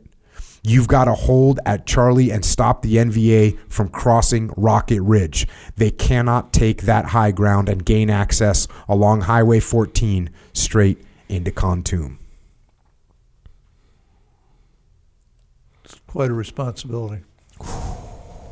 Yeah, and when you you've got a, a, a map in here that kind of lays it out, um, it's it's it's sort of like a classic sort of military operation where you can see exactly this beautiful high ground, the the the low ground that it gives access to, the way it sets up, uh, sort of being able to cut across Vietnam and split the country in two, right. control supplies and all this. It, it's like a classic military critical decisive engagement or decisive ground. Um Peter Kama studied John and noted, You're the lone advisor with this battalion. That's usually a team of three, two officers and an NCO. You'll need a backup in case you get wounded. Only an American can call in U.S. airstrikes and helicopters. That includes medevac. I've got a special forces lieutenant I'll give you. He's away on mid tour leave right now, but he'll be back in a few days. He can join you then. John thought a moment. No thanks. I've got it. I don't plan on getting wounded. And I've been working alone with these guys for a while now. Not a problem. Okay, but if you change your mind, let me know. Kama's assessment of Duffy, he thought he was nuts, but he took him to be confident and brave, very much up to the task at hand. Peter would do all he could to get him the support he knew he'd need to defend Charlie. As an afterthought, Kama added, Tomorrow's Easter Sunday. God be with you. Duffy smiled. Thanks. Happy Easter. Did you talk to Peter Kama? I did uh, at length, and Peter regrettably uh, passed away this past year, oh. uh, so it's a shame. And and Peter's the one that submitted Duffy for the Medal of Honor because of this action. Uh, that Medal of Honor got downgraded to a Distinguished Service Cross at the time. Uh, with new evidence, and some of that was the voice recording that I talked about, Peter resubmitted the award in 2012 and pushed. He got Senator No way involved, other senators, congressmen, uh, but that whole bureaucracy took years to finally get accomplished, and it's just it's it's too bad that Peter didn't live to see all this come to fruition, or, or live long enough to see the book in its in its final form. Hmm. I had to read this section here because we do have a lot of military folks that listen to this, and this is a pretty cool gear list. Each paratrooper carried This is getting ready for this operation to go secure this hill. Each paratrooper carried an M16 rifle, seven magazines of ammunition, hand grenades, a small entrenching tool, a canteen, and combat rations, both Vietnamese and American C rations. The officers also carried 45 caliber pistols. Each company took two M60 machine guns, nine M70 grenade launchers, and a number of law anti light anti tank weapons, claymore mines, and 60 millimeter mortars. The headquarters company weapons platoon brought the heavier 81 millimeter mortars and 90 millimeter recoilless rifles, piles of ammo, water cans, medical supplies, along with food provisions, sat ready to be hauled to Charlie on later lifts after the paratroopers were in place. Duffy brought what many thought was overkill, but he knew it was not. He had a carbine and the standard Army backpack radio, known affectionately as the Prick 25 the PRC 25 FM radio. His assigned radio telephone operator RTO carried that. In Duffy's rucksack, he had a long folding whip antenna for the radio, three extra batteries, and a commercial long range AM FM radio to monitor Armed Forces Vietnam Network news broadcasts. He filled the remainder of the space in the pack with LRRP rations, a few cans of C ration fruit, extra socks, a poncho liner, four fragmentary grenades, and four smoke grenades. He stuffed his uniform pockets as well. he filled the four large shirt pockets and cargo pant pockets with two signal panels, compass, signal mirror, strobe light, small flashlight, knife, P38 can opener, map, notebooks wrapped in plastic, pens for writing, plus markers for his map. On his web belt and harness, he'd fastened 28 20 round ammo magazines, four smoke grenades, two fragmentary grenades, flares, snap links, a sharp killing knife, two water canteens, and a medical kit that included compressed bandages, band aids, tourniquets, morphine, and a self injection blood volume expander. He also clipped on two emergency aircrew survival radios. Pretty good loadout. It, it is, and very few other advisors ever carried those air crew survival radios. John was very insightful because, in the end, uh, one of those survival radios is what's going to save his life and the, and the life of those who survived that battle. Yeah, having a backup radio and then having another backup radio to that backup radio. The radio that come af- came after the 110 was the 112. So when I got in in the SEAL teams, we we would get issued the 112, which is the same concept. Right. But I had to use that 112 a couple times just in admin situations. But you know, your main primary radio floods out. Right. And one thing that was nice about those PRC 112s, they were relatively waterproof compared to every other radio we had. So sometimes they would come in handy, and apparently Duffy knew that. Yeah, yeah. Well, it certain it certainly did. Yeah, and his backpack radio it was a Prick 25. I think earlier I might have said Prick 77, which was a later radio. Yeah, yeah, Prick, yeah. Prick 25 for him. Um, uh, again, you've got a map in, in the book here. As these guys they get inserted into this ridge line, it's a ridge line. That's what it is. Um, and this one battalion gets assigned this one section of the ridge line. This section of the ridge line is called Charlie. We, we'll we'll refer to some of the stuff, and again, get the book so you can you can see this stuff visually. But Charlie One is a section of this ridge line that's sort of a saddle. And then there's Charlie 2, which is a knoll to the south. And Charlie 3 is a little knoll to the north. Right. And there's four companies that make up the battalion. And each one of these companies at this juncture has about 100 guys, maybe just over 100 guys each. Um, the companies are 111, 112, 113, 114. Right. And headquarters company in addition to that. And the headquarters company is 110. Right. Um, there and so they spread out kind of on this ridge line with 113 on the on the north knoll 111's in the saddle 112's on the south knoll and then 114 has the far kind of south flank and and I guess the 110 is sort of on top of Charlie Two Right. Yeah. Charlie Two's got the headquarters 110, and then it's got those two other companies. Uh, one uh, defending principally the southwest, and the other the or the southeast, and the other no southwest, and the other the north northeast. And again just to simplify this if you're only listening it's a ridge line Right. and there's several knolls and some saddles on the ridge line, and these guys get inserted to lock down this whole thing. Yeah, and I think it's important to mention that ridgeline is rising to the north, and and some of it uh, there's there's high terrain overlooking the the uh, knolls that you just discussed uh, from the northwest.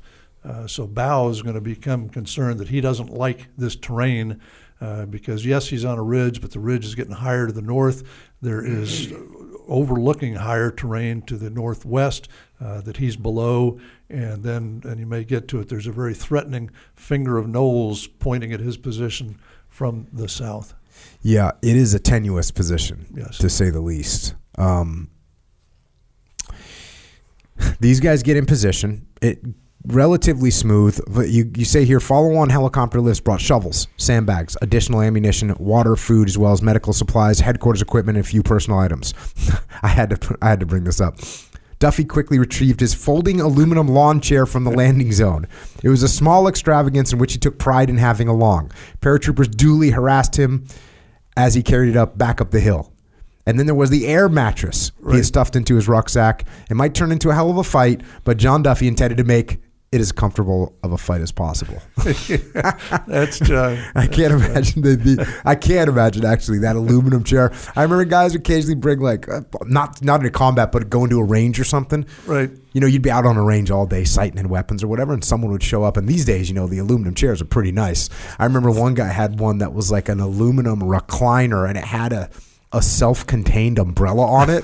so we're all out in the in getting beat down in the sun. This is a seal? Yeah, yeah, and he's of course like got his feet up with a with a freaking hell uh, uh, umbrella, a sun umbrella over him, uh, and he kind of won. We're all jealous, you know. Of course, we're gonna make fun of him and you know tell him he's a wimp, but we were kind of jealous at the same time. So Well- Duffy Duffy's got his aluminum chair. John was comfortable only for a short time, which Yeah. I'm sure we'll get to. Yeah. Uh, fast forward a little bit, and again, the, the- you you put an incredible amount of research and detail into this. So get the book to understand the full picture. I'm going to fast forward a little bit to here we go. The radios came alive at dawn. The tense chatter woke May. He grabbed his gear and headed to the command post bunker. He found Bao already there, intently listening to radios with High. Duffy soon bent his tall frame through the sandbagged entrance and joined them. Firebase, Delta, only two miles to the south of Charlie, was under attack. It was Monday, April 3rd, the day after Easter. Bao turned to May. Form an assault force of 112 and 114 companies. Leave the headquarters 110 company here to defend Charlie 2. Lead task force May along that finger like ridge to the southeast. If the enemy is there, push him off and kill him. The ridge has three knolls, like knuckles of a finger. Advance all the way to the third knuckle and secure it. We need to control that high ground. It should also take some pressure off 2nd Battalion. May acknowledged with his usual positive tone. Yes, sir. He added a request. Can I take Major Duffy with me? No. We've only got one advisor. I have to have him with me. You can call in VNA AF airstrikes, and artillery is immediately available. Duffy can coordinate U.S. air power from here. So it's on. And May gets, again, these are like classic infantry assault maneuvers that are happening. Yep. Fast forward a little bit. May ordered a coordinated attack by his two companies. They moved up the hill, shooting and maneuvering to gain an advantage against their foe. They got close enough to see hastily constructed enemy fortifications with overhead cover. May called in a strike of VNAF A1 Skyraiders. The airplanes carried an awesome load of ordnance, including rockets, bombs, napalm, and machine guns. Before the dust settled, May ordered 114, 114 Company to renew the attack. Cho led with a reinforced platoon. They overran the bunkers with the loss of one paratrooper killed and another wounded. Four North Vietnamese soldiers lay dead. The, the mangled remains of a 51 caliber machine gun sat nearby. May consolidated his task force around the site and prepared to continue the attack to the top of the hill. The NVA didn't give him time. They shot 75 millimeter recoilless rifle rounds. They swept down from the heights, firing and screaming. More paratroopers fell, but they held their ground. May organized a counterattack of his own and soon pushed the enemy back up the hill, only to run out of steam as the force encountered stiff resistance. The morning turned to afternoon as the battle waxed and waned. So this this had to be at least a little bit different that these the the NVA is they're ready to fight. They're ready to just engage When for most of the war, it was when they get contacted, they'll do some damage and run away. Yeah, as I said, the war had changed its complexion. This was a, a conventional NVA assault, and they're going to find out they're up against multiple NVA battalions. Uh, the elements of the 64th NVA Regiment is uh, what they're facing, and then they're going to end up before it's over and done uh, facing a battalion from another regiment. So they're outnumbered somewhere in the neighborhood of eight or ten to, to one on that hilltop. Uh, I'm going to fast forward a little bit. Just before sunset, the enemy threw a fresh infantry company into the fight.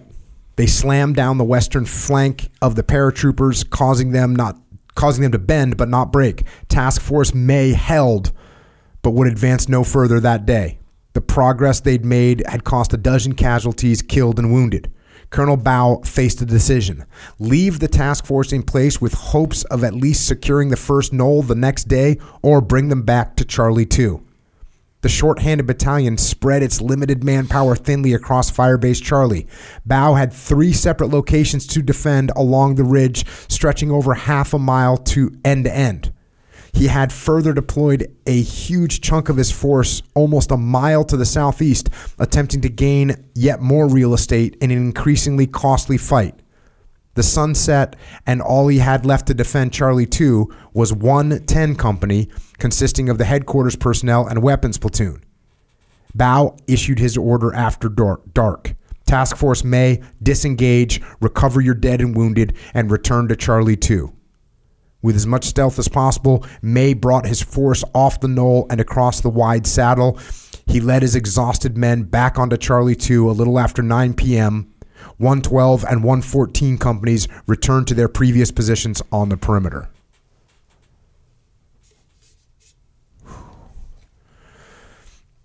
That night, May scratched out a letter to his wife, Sen, by the light of a small flickering candle. He hoped he'd get it out on one of the resupply helicopters.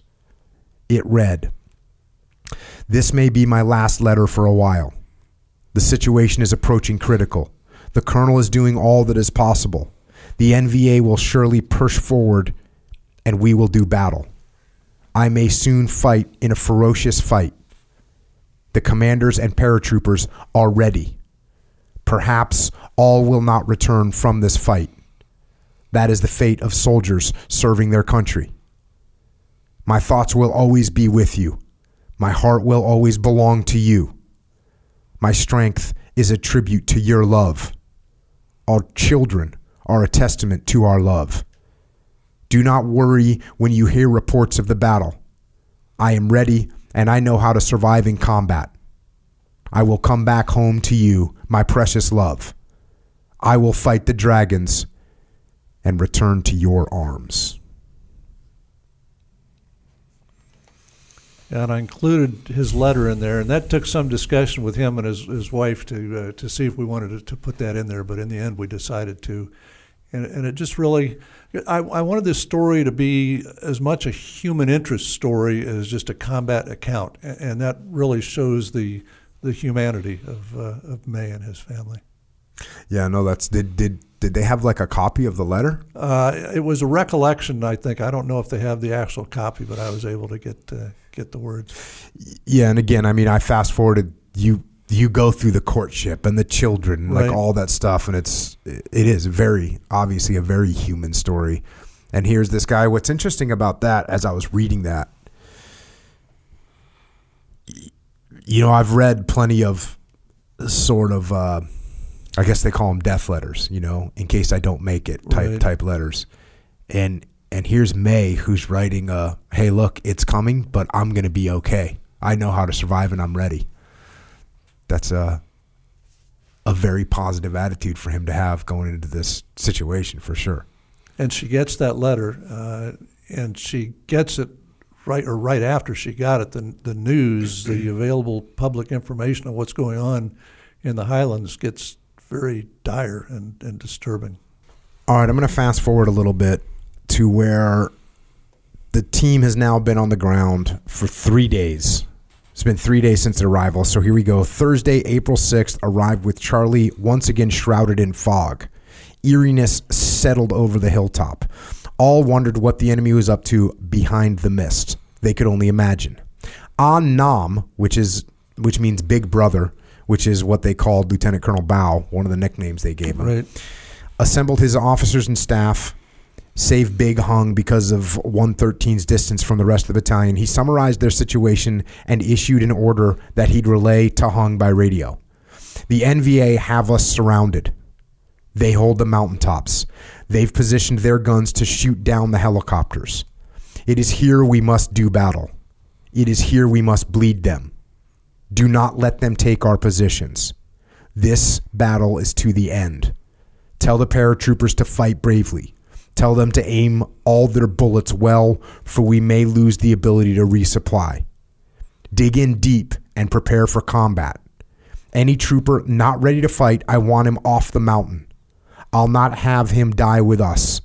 I'll not have him share in our glory.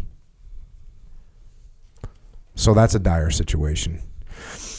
Uh, these these anti-aircraft guns, these 51 caliber, Right. It, it- it seems like this is an extreme amount of enemy anti-aircraft weaponry that they have in this situation. Is It- that it was more than we had seen inside of South Vietnam at any point up up to that battle. Yeah, they had numerous 51 calibers, and that's a, a deadly weapon against uh, against helicopters. Yeah, that that's the impression I got as I as I read that the way this battle unfolds, and it seemed like most of the time there was enough. I don't know if it's called air superiority, but there was enough confidence in the helicopters. Look, sure, there were some landing zones that would be so bad, but it wouldn't last for very long, or they could put down fire and eventually get in there Right. this one is the, the the NVA is definitely looking to deny access from the air. Yep. They were. They were. Fast forward a little bit, the fog lifted shortly before noon. Duffy went back to the, to work running airstrikes. He teamed with May and High to integrate all available fire support onto the most, most lucrative targets, with the priority of air support going against NVA for off- offensives far to the north and south. Little could be allocated to Charlie. So there's other battles that are taking place that are soaking up a lot of the air support. Yes, and the, the biggest one was that thrust across the demilitarized zone in the north. That was the, the and, and and the south started losing Quang Tri province. The enemy was just moving rapidly to the south, and then once they came out of Cambodia uh, towards Saigon, they got as far as An Loc uh, before they were stopped. But yeah, there was a worry on all fronts. Uh, the, the loss of Quang Tri province to the north and possibly Hue City, which was the old imperial capital, and then that threat against Saigon to the uh, to the south. Uh, so the Central Highlands, though it was critically important for not getting Vietnam cut in half at the waist, uh, as as the Viet Minh had done against the French. I mean, we hear about Dien Bien Phu being the decisive battle, uh, but really the uh, the thrust across the south and the destruction of French Group Mobile 100 uh, contributed to the end of that war as, uh, uh, against the French as, as much as any. So yeah, all those worries, but yeah, there's demands for air everywhere, and though the U.S. is there to provide air support, and in the north some naval gunfire, it's it's stretched thin. You say this John developed a technique of constantly badgering forward air controllers to divert their airstrikes that were not ava- that were not able to hit their primary targets because of weather or situational changes. He got a number of much needed missions that way. So he would just stay on the radio. Hey, what do you got? You got any extra ammo? Is there anybody that can't drop? Is there anybody that needs to get rid of some ammo? And again, that's John Duffy. If you know John, you can see him doing that. He's Yeah, just he like a Brooklyn guy out there trying to make it happen. Yep, he won't Wheeling let, he won't, won't let go. Uh, for the rest of the day, Duffy worked with forward air controllers Covey 507, 531, and 546, putting in Air Force F 4 Phantoms and Navy A 7 Corsairs on the finger. May and High added Vienna AF A 1 Skyraiders and A 37 Dragonflies to the mix, along with a number of artillery barrages. The effort produced good effects with the destruction of bunkers and mortars and two dozen secondary explosions. They'd inflicted pain on their enemy. Fast forward a little bit, the day's good weather ended. Clouds billowed around Charlie, and the airstrike ceased for the day. The paratroopers faced the evening with an ominous feeling that conditions were developing for a big fight on Charlie. Disturbing radio calls at 8 o'clock that night confirmed those suspicions. John received the message in English over his advisor channel at the same time the 2nd Brigade transmitted it on the ARVN network in Vietnamese. Intelligence indicates the NVA plan to overrun Charlie. Repeat. Intelligence believes the NVA intend to overrun your positions. Bao grabbed the handset from High's radio operator. This is Gray Tiger. Request to maneuver on offensive operations to take the fight to the enemy. I don't want to sit in place on Charlie and wait to absorb the attack the enemy has designed. Airborne doesn't sit and wait, it attacks. I'll consolidate, leave one company on Charlie 2, and launch an attack with the rest of the battalion. The reply came back immediately from the brigade commander, Colonel, Lee, Colonel Lich himself. Negative. Defend in place. Block any potential crossing of the ridge. Fight to the death on Charlie. Those are your orders. Fight to the death.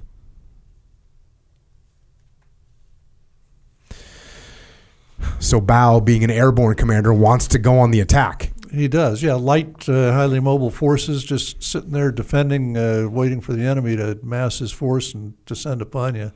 Uh, but they get the message loud and clear. That was their mission to stay there to the bitter end and uh, and defend that uh, that hilltop.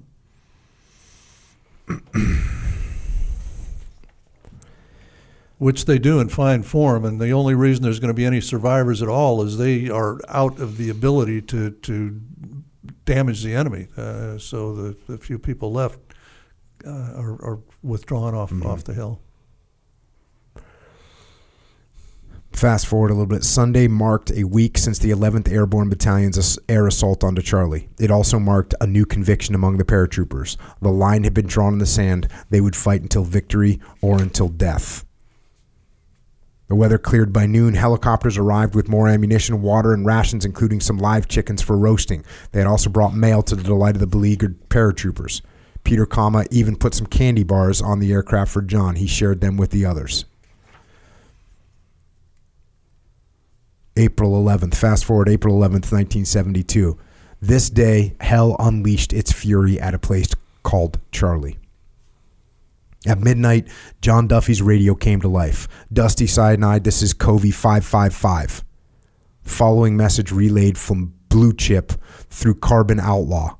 Arc light inbound to target location per your request. Estimated drop in 30 minutes. John rousted Bao and High in the operations bunker. May joined them there. High radioed the companies. Commanders alerted their paratroopers. As the drop time approached, each crouched down in a foxhole trench or bunker, held his helmet on his head, and opened his mouth, hoping to equalize the pressure of the coming blasts that he had been told would be very close. Terror rained from the sky. Hundreds of 500 and 750 pound bombs fell from the high flying B 52s. The closest hit only 300 yards from one 14 company, blasting the nearest knoll of the Finger Ridge, exploding its shoulders, and smashing a swath of obliteration along the ridgeline to the southeast. The earth shook. The destruction was horrific and lethal. Debris rained down even on nearby friendlies.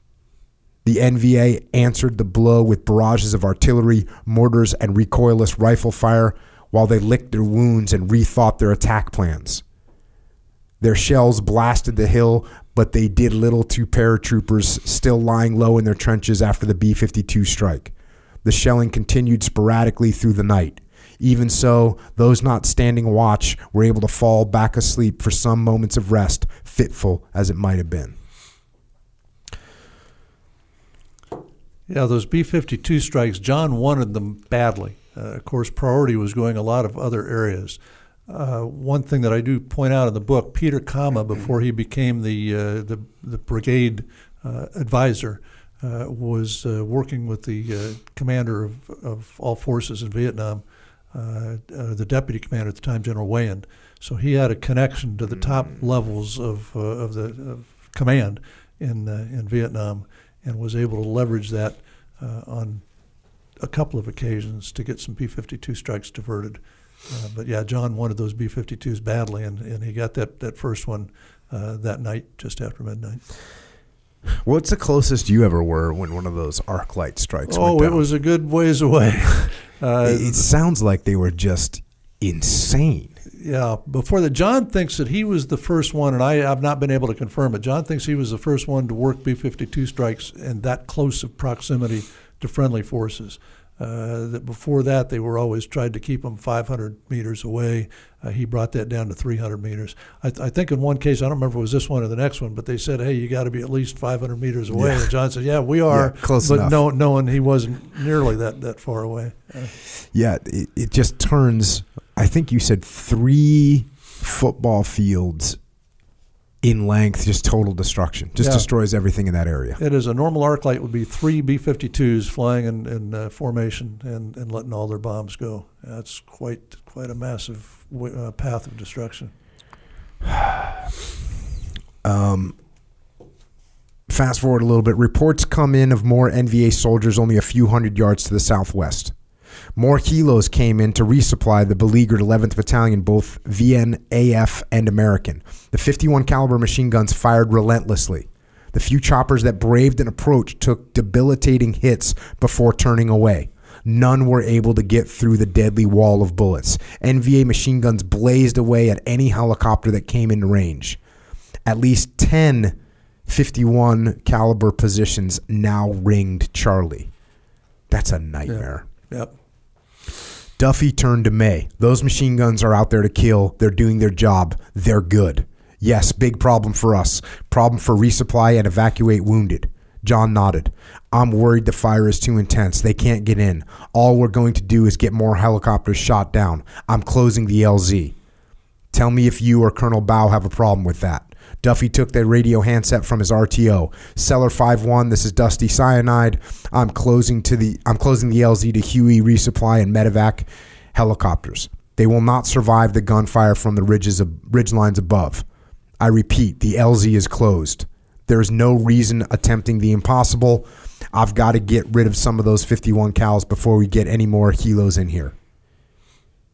He put in more sets of F4s on the surrounding machine gun positions and asked Covey to hit the suspected 130 millimeter gun positions with anything else he had available. John Duffy had two problems he must resolve if the 11th Airborne Battalion was to survive kill the anti aircraft machine guns and eliminate the 130 millimeter guns. And I haven't really mentioned the 130 millimeter guns yet. They're, they're in the book, but there was some heavy artillery that the NVA had that was punishing the guys up on Charlie. It was just pounded and pounded and pounded that hilltop. And John had, did his best. I mean, that's a, a long range artillery weapon. And he tried to get airstrikes in on him. He will eventually get another B 52 strike out there on him. And never throughout the battle was able to completely eliminate those 130 millimeter guns. Yeah, it sounds like he suspected they were dug in, mm-hmm. like maybe on tracks getting wheeled into Yep. caves and pushed back out to shoot. Exactly. They'd bring them out to fire and then put them in the protection of the cave. Fast forward a little bit, April 12th, 1972, exploding artillery shells took the 11th Battalion, shook the 11th Battalion paratroopers awake. The 111 Company took the brunt. Heavy artillery, mortar, rocket, and recoilless rifle rained down on Hill 960. Charlie 1. 75 big 130 millimeter shells slammed onto the hilltop. Oh. So let me give you some perspective here. Uh, I was in a, a f- in a combat outpost in Ramadi, and we got hit with three 120 millimeter mortars, and it was a shocking nightmare. And here they are taking 75 130s. That is just I, I, I can't even I can't imagine what that what that's like. on top of one company. And and I don't know if we'll get to it, but uh, it's either I think it's later. Uh, Charlie Two uh, took 300 rounds in just a couple of hours one day. Yeah, I, I remember seeing um, from that from that mortar strike I was talking about. That was 120 millimeter. We found f- pieces of frag. The pieces of frag are are they're you know when a lot of times when people think of fragmentation, they think of these little tiny things that are the size of a BB or the size of you know like a a little quarter inch piece Wait, of frag. There's No. chunk, chunks. There was chunks. We found frag that was nine inches long and weighed like a pound and a half, just gnarly sh- metal shards flying through the air. That's how you see. That's why you see guys sometimes they lose their entire leg or they lose an arm if they get hit with a piece. That's just not some little little tiny fragmentation. It is a massive chunk of steel flying through the air. So, and that's I'm talking about two or three mortars hitting a combat outpost. You're talking about 75 even bigger shells. It's it's it's hard to it's hard to comprehend what that does to you. I mean, just the concussion alone from that. Right. And by the way, I was sitting in a concrete building. By the way, you know, I'm not sitting in a foxhole with a with a poncho over my head. Right that they that they dug and those figures uh, you know luckily john as i mentioned earlier he kept a, a, a log a journal uh, every day so i've got all the call signs of the FACs the type of aircraft number of aircraft location of aircraft that were brought in and the counts that they made at the time of, of the artillery strikes you know uh, Charlie One received uh, 70 rounds of, uh, of, of 130 millimeter fire. What a nightmare. Um, fast forward a little bit. The artillery stopped, and what that only means one thing: the artillery stopped. The NVA company rose from the steep gully less than 100 yards to the west of Charlie One trench line. Scores of enemy soldiers raced forward. The fight was on. The 111 paratroopers reacted in well practiced battle drill. Lieutenant Thin, the company commander, quickly assessed the situation. Claymore mines had bloodied the lead elements of the attack. His soldiers thinned the advancing enemy ranks with disciplined, well aimed rifle fire. They threw hand grenades in close combat. So this is just, it's on. Yep. Um, here's another one. Fast forward past that skirmish. A heavy artillery barrage hit Charlie 2 at 11:30. The 130 millimeter shells pummeled the hill. One slammed into Bao's bunker with a deafening explosion. It turned the place to rubble. Broken timbers and shredded sandbags covered the commander. High got there first. He'd only been several yards away. May joined in seconds. They began pulling debris off An Nam, their big brother. They summoned Doc Liu, who came running with Duffy close behind. With the help of the nearby paratroopers, they pulled Bao clear. Doc Liu went to work, but immediately looked up and shook his head. Their beloved commander was dead. High took the, the loss hardest of all. May didn't have time to grieve. He was now the commander. All responsibility rested on his shoulders. John Duffy looked at the lifeless body, sad that Bao had not been able to utter his final words in death. A feeling overcame John. He sensed what Colonel Bao's last thoughts must have been. He had no doubt. He shared his notion with the others. I know what Colonel Bao wanted to say before he died. I hear his voice in my heart. Tell my wife I loved her true. Tell my children to remember me. Tell my paratroopers to never surrender. To you, my officers, one final salute. That's John Duffy, the poet, but he felt that in his heart, and he noted those words down at the time, and, and those are on his website of, of poetry. I think probably in his book as well. Yeah. So now they've lost this, their leader, Their beloved leader. their beloved leader, big brother, Colonel Bao, killed in one of these insane barrages of artillery. Things don't get much better. Fast forward a little bit. Covey brought in a flight of A 7 Corsairs off a Navy carrier, the Coral Sea. Their first pass on the south perimeter went terribly wrong. They dropped short of the target. Their bombs hit the 114 company trenches, killing three and wounding seven. Frustrated and angry, John moved the strike well to the southwest where he could expend their remaining ordnance before heading back to the ship. He targeted 75 millimeter recoilless rifle and anti-aircraft gun positions. Duffy had also forward Duffy also had forward air controllers continue to place strikes on the 130 millimeter gun positions in the hills far to the southwest. He firmly believed those big guns were on rails that backed them into tunnels after they had fired. He figured that's how they had survived all the airstrikes. That made them tough targets, but they had to be killed. At 4 p.m., a 130 millimeter round hit the entrance to Duffy's bunker, knocking him unconscious. He regained his senses, but felt warm, wet blood covering his head and chest.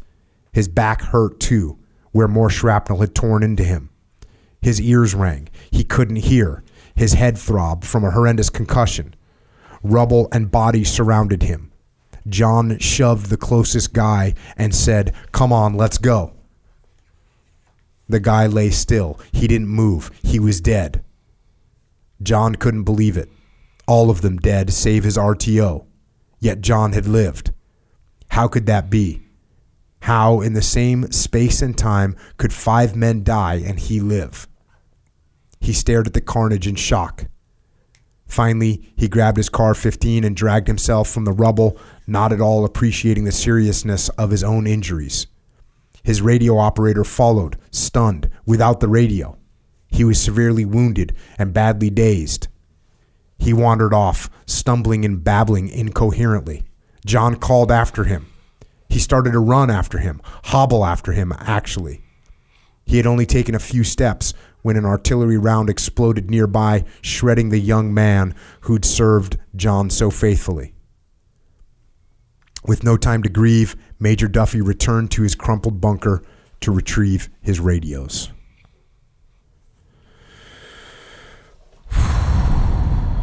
So he about gets killed in that one. Um, Yeah, he ends up being, he was wounded five different, five separate times during the battle. Uh, th- this is a, probably a good time to talk about some of these books, some of these poems uh, that that Major Duffy wrote. He ended up writing. He's written six books of poetry, and one of the books, as I, I mentioned earlier, is called "The Battle for Charlie," and and it's a, a chronological book of poems about what he experienced. And I got one of the here. Here's one of those poems that relates exactly to what happened. The poem is called "Direct Hit," and it says. The dust is choking. The others are dead. The radio still talks. I must be alive. The loud ringing noise. Will it ever stop? I am half buried in someone else's grave. My bunker is destroyed. I crawl over the bodies. All are dead or dying. I must kill that gun.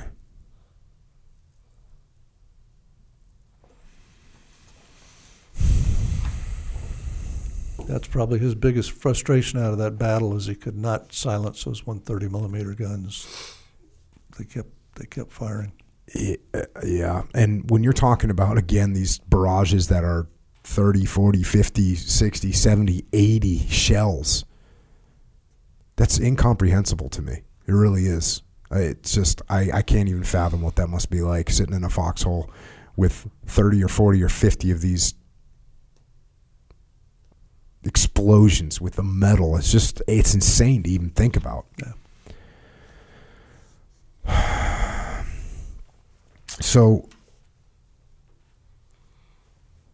now we're going to April 13th. I'm going to fast forward a little bit. Uh, and, and by the way, you, I'm fast forwarding past just about every page is filled with heroic, insane combat. Um, fast forward a little bit though. Hai shook John Duffy awake in the middle of the night. VC surround one 113. They attack. Big Hung need help. And there's two there's two characters called Hung, Skinny Hung and Big Hung. Right. Um, they're they're both leaders in the companies. John raised up on an elbow. His head still pounded from his concussion. He felt groggy and disoriented, his thoughts not yet totally clear. He ached in every inch of his being. Need to focus. Hai went on. Hung here, many hundred soldier move in the dark. Then attack. He think big attack. Maybe whole battalion. Duffy asked, What time is it? Zero one hundred. Christ, one o'clock in the fucking morning? Do you really think they're coming at him with a major attack in the middle of the night? We hurt them in daytime yesterday. Maybe try different tonight. Maybe so. Okay, let me see what I can do. Can you request artillery flares be ready to go in case I'm able to get some tac air? John got on his radio. Any covey, any covey. This is Dusty Cyanide. Need some help. Any covey, any covey. He was surprised by an immediate reply. Hello, Dusty Cyanide. This is Covey 521. And eventually that night he gets a, a, a Spectre on A- station. AC 130. Yep. God bless him. Gets them on and is able to prevent that attack from being overwhelming. Right. Uh, Fast forward a little bit. Duffy moved about the hilltop with what many saw as reckless abandon. The long radio antenna swaying over his head marked him as a target. For Major John Duffy, though he was a man on a mission, he had one purpose in life, and that was to direct airstrikes trying to save this battalion, his battalion. That was his task, his duty. Nothing else mattered. He'd jump in a trench, work a target, watch the fighters roll in and release their ordnance, then pick up and run to another trench for a better view of his next target. Enemy gunners caught on to his strategy and opened up on him as he ran, shells bursting all around him. So this is one of the things that you see throughout this battle is he just he's doing whatever he needs to do to get in a position where you can actually see and call and direct this fire in the most effective way. Exactly. And and every time he does it, he's putting his life at risk. And seeing a big ass antenna on a guy, there's no more primary target, especially in this group, than an American with a radio on his back. And You- he's over, what was he, six foot three? Six foot three. Yeah. yeah, this guy had to be the most targeted human imaginable at this point. They only see one American. He's obviously the one's calling in airstrikes, and he's running around like a maniac. Well, that's where I came up with the title for this book because we look at Duffy. I mean, he's the biggest hero of the battle, but also May and Hai and these other guys. And then there's a Lieutenant Lapp that's going to turn up in this too, and Doc Lou and all of them. It just is, as I got into researching and writing, the most extraordinary valor that I had seen in anything that I've that I've that I've looked at. That just really uh, one hell of a, a fight. Yeah, no, it's like I said, every page. I mean, I, I guess maybe this battle starts uh, maybe page 110 or 115 or 120 in the book, but like every page after that, there's there's a heroic scene. Speaking of which, Captain Skinny Hung had a hard fight in the saddle. He'd pushed two platoons onto the LZ through stiff resistance. A larger enemy force came out of the gully to meet him. The 112 company struggled to hold, but slowly gave ground. A little after 2 p.m., the NVA moved around their flank, forcing Hung to withdraw back inside Charlie 2. The LZ could not be retaken. May grabbed the radio handset and put in two flights of Skyraiders on the saddle. Major Le Van May had one last idea for salvation. He summoned Lieutenant Thin. Brother Thin, I need you to take your company 111 to the east, those who can still fight. I know your numbers are small, but we have to do this. Find a good spot, secure it, establish a new LZ. We are running out of ammunition. We need water. We need food. We need medical supplies. We've got to get our wounded out.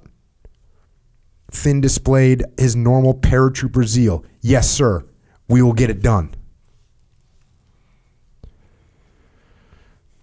They're, they're trying to establish another LZ because these LZs that they've been trying to secure are just getting overwhelmed. The, the the NVA know that if they establish an LZ, then they'll be able to get resupplied. Right. Um, there's a you know a small battle that I hate to even say a small battle, but they try and secure it, get pushed back, and finally May decides, hey, let's find an alternate landing zone somewhere. Yeah, maybe a little quieter out to the east out there, so move move east to get one. And and I would mention that Lieutenant Ting is uh, is one of May's favorite lieutenant's favorite favorite commanders. They're they're close. Yeah, and and and you go into their relationship in the book.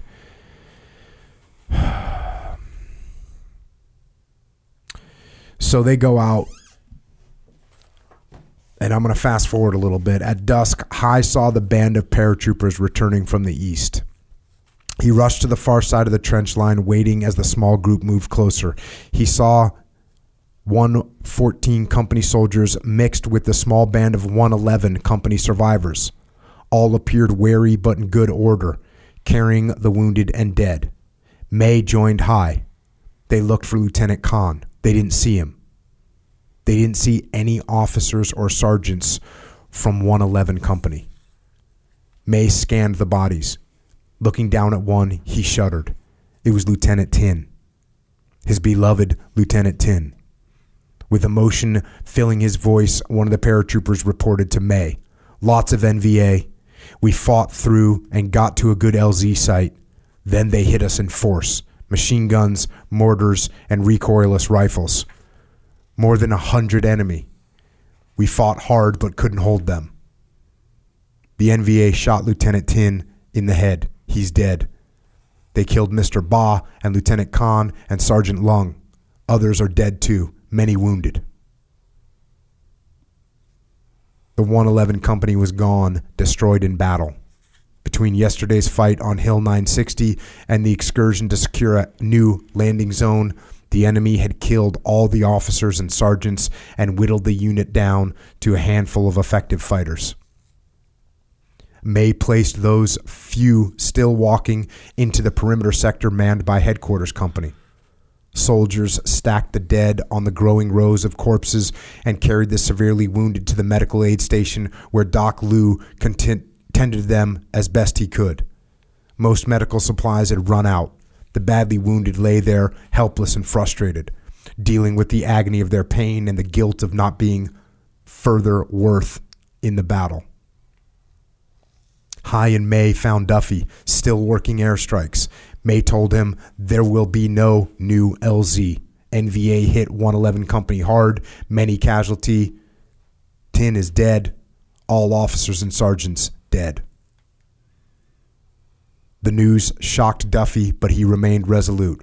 Okay, then we fight with what we've got. I'm going to rain airstrikes down on the bastards. Hai, you will you do the same with VNAF and Artie? Yes, Duffy. Good. Let's get to it. We've got some fighting to do. Desperate. It's a desperate situation. Yeah, but they do, you know, is it Duffy? Well, and, and May too. May had a, a moment of, uh, of, uh, I won't say despair. That's too much, but but a moment where he was just doubting what was going on. And Duffy helped rally him, and he came right back and uh, and and stood as the rock of the battalion. And Duffy is raining airstrikes down, and that's all that they could do. I mean, that's their situation. They've got their orders. They've got the situation that they're in, and they'll make the very best of it that they can.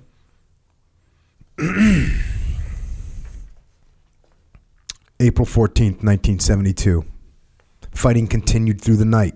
From time to time, friendly artillery flares drifted across the dark sky, swaying beneath tiny parachutes, lighting sections of the battlefield beneath them.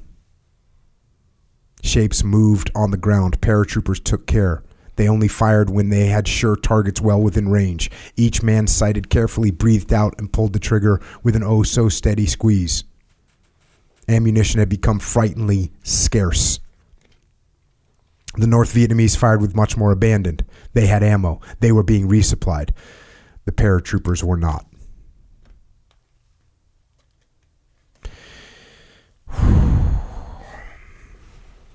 The attacks come through the night. Um, a heavy barrage of enemy shelling shattered the morning calm. Artillery, mortars, rockets, and recoilless rifles. The rain of explosions didn't stop. The battle for Charlie raged into its 12th day. As he'd done so many times during the battle, John Duffy got up out of the trenches and braved exploding artillery to get a view of the enemy gun positions. He moved to the edge of the perimeter, radio on his back with its recognizable antenna high over his head. Enemy fire hit close by. He moved. More fire. He moved again. A North Vietnamese recoilless rifle shell exploded in the ground beside him. Fragments ripped into his left arm. He put pressure on his wound to slow the bleeding and then grabbed his radio handset as a flight of U.S. Army AH 1 Cobra attack helicopters checked in. Dusty Cyanide, this is Cougar 38. Cougar 38, glad to have you on station. I've got enemy troop movement along the finger to the south, southeast of Charlie. Give me some runs there. A lot of 51 cal fire in the area. If you see any, please engage. The team of three Cobra gunships made several passes over the finger, expending all their ordnance. They headed to Kontum to Kontum for what for more fuel and ammunition. Duffy watched them go. What an awesome killing machine, he thought. Cobras carried 52 rockets on their stubby wings with 4,000 rounds of machine gun and 300 rounds of grenades in their movable nose turrets. A few mounted a deadly 20 millimeter Vulcan Gatling gun with 950 high explosive rounds. The Cougar flight called as they departed. We'll be back, Dusty. Another Covey, 534, came on station and worked more strikes against the several machine guns John identified. Trouble was, when the fast jets dropped their bombs close to the gun positions, they only quieted them for a time. Once the jets departed, the guns were soon back in operation. Only a direct direct hit really did the job. John concluded that Cobra helicopters were the best in putting ordnance right into the gun pits and silencing the weapons for good.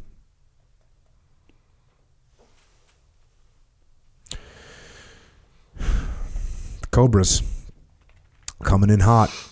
Yeah, that's a heck of a duel. Any Cobra pilot will tell you going against a 51 caliber is not a lot of fun at all. Uh, they were deadly against helicopters uh, and, and, even Cobras. And uh, well, as you say, there's more in the book to be read, but I, have got one account in there of one of our Cobras taking a, a 51 hit and uh, and the damage that it did. Yeah, talk us through it. Uh, well, they were up. Uh, I think it was the day before, if I remember where I have it in there. Uh, but it was one of our, our Cobras up there, and there was a uh, 51. They were going against a 51 and uh, took a round through the front seat. The front seater, uh, Dave Mesa, was leaning over working his turret, uh, and the round came in just over his shoulder. Uh, and would have hit him in the head or the chest if he'd been sitting up straight and not working his turret.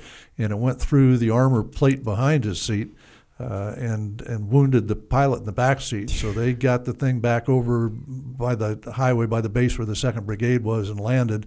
The pilot was pulled out and medevaced, and Dave got to spend the night uh, with the uh, with the Vietnamese Airborne Brigade headquarters before he could get back to Pleiku the uh, the next day. Uh, and there's a picture in the book of Dave standing there with the armor plate that they'd removed out of the seat. You can see the hole that the 51 caliber made in, in the aircraft. It's uh, yeah, it's a bad weapon for for helicopters. Yeah, the the armor's not doing a ton of good against a 51 no caliber. small arms it helps small arms it helps of course the cobras in those days the, uh, the the canopy was just plexiglass so you got no protection from that but it did have armored seat and armor plate behind the seat that would give you some protection from small arms of course the apaches today are they're well suited to take all kinds of hits i flew apaches the last six years of my army career but yeah the cobra could be damaged by 51 cals. Uh, fast forward a little bit. The 2nd Airborne Brigade hatched a plan for an emergency resupply. A Huey approached Charlie from altitude. It flew high to minimize the risk from anti aircraft machine guns. The paratrooper f- paratroopers fixed their hopeful eyes on the drama above. Once over Charlie, streams of tracers stretched toward the chopper. The crew kicked out well packed bundles of food, ammunition, and medical supplies. They missed the mark, landing outside the perimeter. The enemy got to them in a flash. Yeah. And they, they were desperate by this point. They about out of ammo, no water for days, out of medical supplies. Yeah, very frustrating. Fast forward a little bit more. Early afternoon, another flight of Cobras checked in. Chief Warrant Officer Dan Jones flew lead. I piloted the second Cobra, flying on his wing. Firebase Charlie, this is Panther 1 3. Panther lead, this is Dusty Cyanide. I have multiple targets for you, all 51 caliber machine guns. So, what are you thinking when you hear that? yeah, we we've got our work cut out for us. Yeah, there's some trepidation. Oh shit! But then again, you get right back focused. We got to do what we can to help these guys.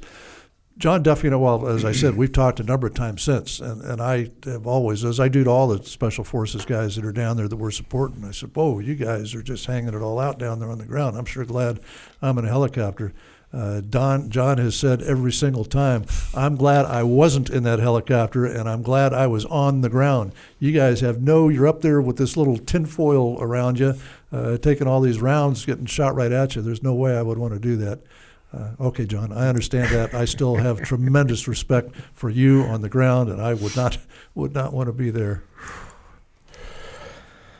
Uh, the crews knew the risk. 51 caliber machine guns seemed designed specifically to shoot down helicopters. They'd done plenty of damage over the past weeks. Panther 1-3 calmly acknowledged Roger Dusty Cyanide. We're inbound. Give us the positions when we get there. The Cobras made several attacks on enemy guns. Bullets streamed past their cockpits as the NVA gunners tried to bring them down. Attack helicopter pilots knew that rolling in on a 51 position was always dicey. Tracers came at them and missed by a few feet. Pilots tried to get rockets onto the machine guns before the enemy got lucky and blasted them out of the sky. The pilots held steady, focusing on controlling their helicopters, lining up the gun sights, and shooting. Panther 1 3 fire team took small arms hits but kept running at their targets again and again and again. John Duffy observed throughout the shootout, taking it all in, commenting to himself, they're coming in out of the sun, going in going for the high gun first. That's good. Shit. Green and red tracers crossing in front of them. They're taking fire from everywhere. There, they punched off a salvo of rockets right on target. The gunners were surely blown up in that explosion. Wingman rolling in on the second gun. They're keeping at it. It's a dance of death. I love those guys. Badass Cobra pilots, so steady under such heavy fire. God, I'm glad I'm on the ground. The Panther lead radioed Dusty Cyanide Panther 1 3, be advised running low on fuel, out of ammo. We're breaking station for rearm, refuel. Roger 1 3, four gun crews destroyed, four guns taken out. Good work. Hurry back. How long are you on station for in that scenario? Is that like five minutes? Oh, it's more than it's probably fifteen minutes or so. Number of runs. How can you tell when you're getting shot at? It's because you're seeing tracers? Yeah, you can you see tracers. Sometimes you see tracers, sometimes you don't. Uh, that that first tour when I got shot down the Mohawk by a 37 millimeter anti-aircraft, I didn't see anything until my whole right wing exploded, so I didn't even see any tracers. But yeah, we'd uh, 51s. You'd routinely see tracers. Now we in the SEAL teams we would say tracers work both ways. So you can tell where you're shooting, but people can also tell you where you're shooting from. Is it when you see tracers, can you start to track them back Oh, to where the Oh, gun yeah. is? Yeah, in fact, that's how we'd see where, So the, that's- gun, where that's- the gun position was, where the tracers are coming from. Yeah. Is it better to be lead bird or wingman? I don't know that it much matters. I mean, on the first run, it's probably better to be lead because they may not see or know you're coming until you roll in and start shooting, and then they're ready for number two. Uh, but once you make more than one run, and we made several runs that day on different positions, and they know well that you're, that you're there, and they're trying to get you. Is it your speed that that makes you safe? Like how what are you doing to to to increase your survivability? shooting. Um, yeah, I don't think it's speed in a helicopter. It's just luck. I mean, they they can't uh, get right at you that first time. Most of the time, they can't. Now, when I was shot down and, and captured, those were 51 calibers too, and maybe a couple things larger. And there were several weapons positions engaged me at the same time, and I saw tracers all around the cockpit. And then we started taking hits. So it's just, I think it's difficult for them to get that first round right on you, and so hopefully you can get some rockets on him hmm. before he gets his aim close enough where he can bring you out of the sky. It's not a desired target. A Cobra against a 51 is not desired. It has to be. We wouldn't just go out looking for 51 positions to engage. In fact, if we were just out on a mission, we saw some 51s, probably turn it over to a FAC or whatever, and we'd just Get clear, out of there. clear the area. But in this case, you know, there were lives on the line, and we had to do what we could do to, to help. Uh, luckily, we got through it okay, and not taking any 51 hits. As I pointed out, uh, that other Panther flight did take 51 hits.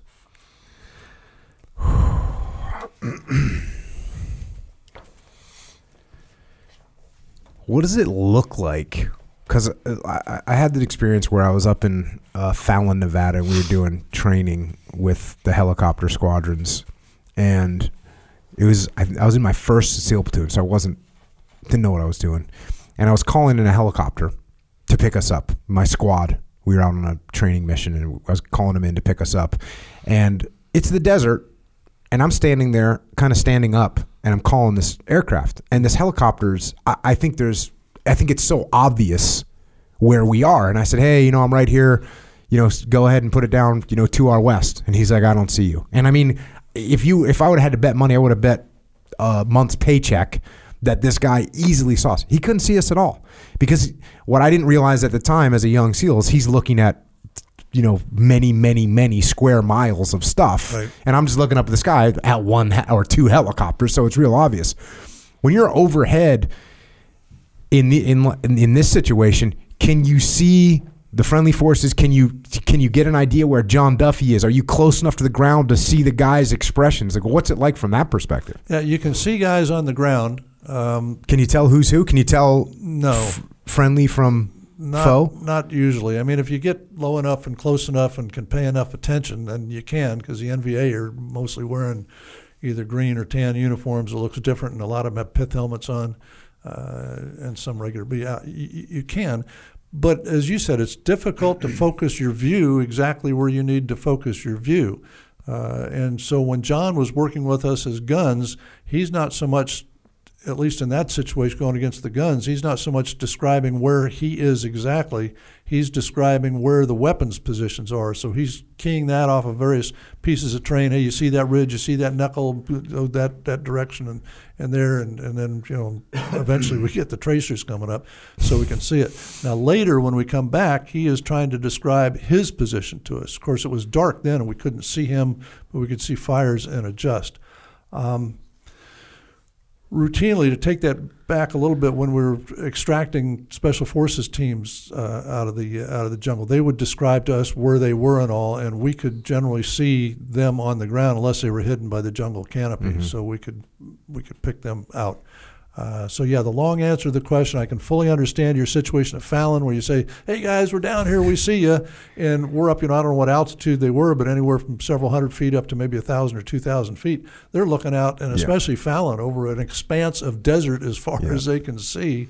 Uh, and okay, where are you? So they, you, yeah. need, you need some focus. And I had the uh, aircraft panel sewed inside my floppy hat and I thought, oh, I'm such a pro. I'll just break out my, my you know, this little orange, yeah. whatever, six inch square. Can you see me now? The guy's like, you're an idiot.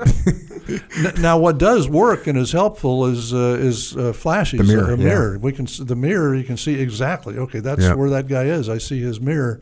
Uh, and we do that with the teams we pick up, use mirrors, or if the jungle was too thick for mirror, they'd get us close by describing where their position was, and then they just pop smoke. Mm-hmm. And then you say, okay, I see orange smoke or whatever. Yeah, that's us. And, and, you have their position exactly.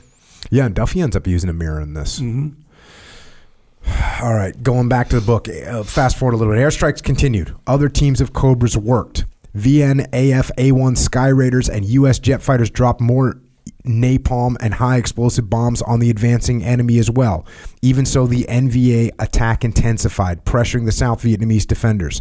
The enemy overran security outposts. They pushed into the perimeter of Charlie 2 itself. Human waves of NVA came forward, shouting, Surrender, you'll live, fight back, you'll die. But the paratroopers fought vigorously, picking up the closest targets, aiming and shooting. Hold the trenches, don't fall back fire, shoot those guys over there. Chaos ruled the front. It became an inferno of smoke, dust, flame, and noise. The world convulsed in a crescendo of crackling, cracking gunfire and deafening explosions of artillery, the whine of attacking aircraft, the thunderous boom of their bombs, and the sucking roar of the napalm they dropped. Paratroopers fought with all they had. They fought with grit and determination. They fought for their buddies and the pride of the 11th Airborne. They fought inspired by those Vietnamese paratroopers who had gone before, those who had sacrificed so much in historic battles of old. They fought until their bullets were gone. After that, they turned to grenades and knives. Many died swinging their empty rifles as clubs. The brave paratroopers withstood the onslaught with fierce determination. Still, their enemy pushed, taking patches of earth inch by inch, paying dearly for every small gain. Finally, the NVA overran Charlie's southwest perimeter. They occupied much of 1, 114 company's defensive position and paused to catch their breath among the mingled dead of both sides. Duffy got on the radio to Major Peter Kama at 2nd Brigade. Cellar 5-1, Cellar 5-1, this is Dusty Cyanide. Prairie fire, prairie fire, prairie fire. I am declaring a prairie fire emergency. We are being overrun. John defaulted to a phrase familiar to him from his earlier Special Forces work behind enemy lines in Laos. Prairie Fire meant a special operations team was about to be overrun and all available assets were brought to bear. Peter Kama knew what John needed and translated the statement into his into words more commonly understood by conventional military forces. He declared a tactical emergency or TAC-E across all of two corps. This required every available asset to be redirected to support the paratroopers on Firebase Charlie. John Duffy would now get everything flying in the skies over central South Vietnam. John, May, and Hai got busier than they ever had been, working flight after flight of supporting aircraft. Prairie Fire Emergency. Yep. And this is the end is coming, and uh, it is pretty amazing with all the firepower that they had at their disposal, how, how determined the NVA were to carry this attack to its uh, to, to fruition. Uh, as they just kept pouring battalion after battalion in there uh, until they carried the day. But they suffered horrendous casualties, which we, we talk about the impact of that as, as we get at the at the end of the book. Fast forward a little bit. The enemy delayed only a short while before getting back up and continuing their assault. They were about to overrun the 11th Battalion. Dusty Cyanide, this is Cougar 38 inbound. Welcome back, 3-8. Enemy advancing rapidly from the west and southwest. Battalion strength, heaviest from the southwest. Expand on that formation. Roger, Dusty. We'll give them hell. And again, it's incredible. You can hear some of these calls. Yeah. I listen to these calls. Cougar 38 and and and Duffy just sounds calm, cool, and collected. I mean, it's hard to hear him sometimes, but when you do hear him, it's like they're talking about you know pass me the ketchup. Yeah. Well because he knows to survive he has to be. You can't you can't get in a panic and start screaming and hollering on the radio and nobody's going to understand what you're saying or what you need. So uh, to survive he has to stay calm and, and measured Cougar 38's heavy fire team of three Cobras came in from the northeast. They drew intense enemy aircraft fire enemy anti aircraft fire dropping to just above the trees to minimize their exposure. They flew past Duffy in May, then continued right into the face of the attack. Duffy commented, What guts those guys have. Never seen anything like it. Right on the deck. Those crazy bastards are going to kill themselves to save us. Goddamn heroes. Each aircraft fired its entire ammunition load on one pass, pilots launching pairs of rockets as fast as their fingers could press the firing button, front seat gunners working their turret weapon incessantly, raining death and destruction. They annihilated the breadth of the attacking formation. The enemy staggered. He stumbled. He fell. He pulled back, needing to regroup once again. The courage of those three Cobra crews stalled the NVA attack for now. There was no doubt the resolute enemy would come again. May needed his other company. He ordered them to consolidate hours ago. Where were they? He called 113 company again. 403, what's your progress? Big Hung responded, We're trying lots of enemy around us.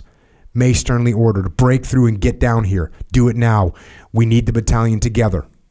Roger. May frowned in frustration. Hai used the temporary lull to move about and assess the situation. He ran quickly among the defenders, by then compressed into a much smaller circle. They had something over a hundred effective fighters left of the 471 man battalion.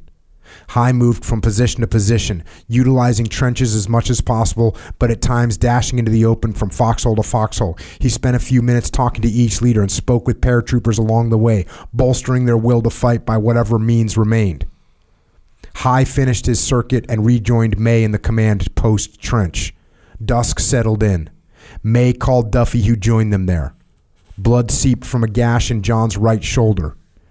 He'd been hit yet another, yet again by another shell fragment.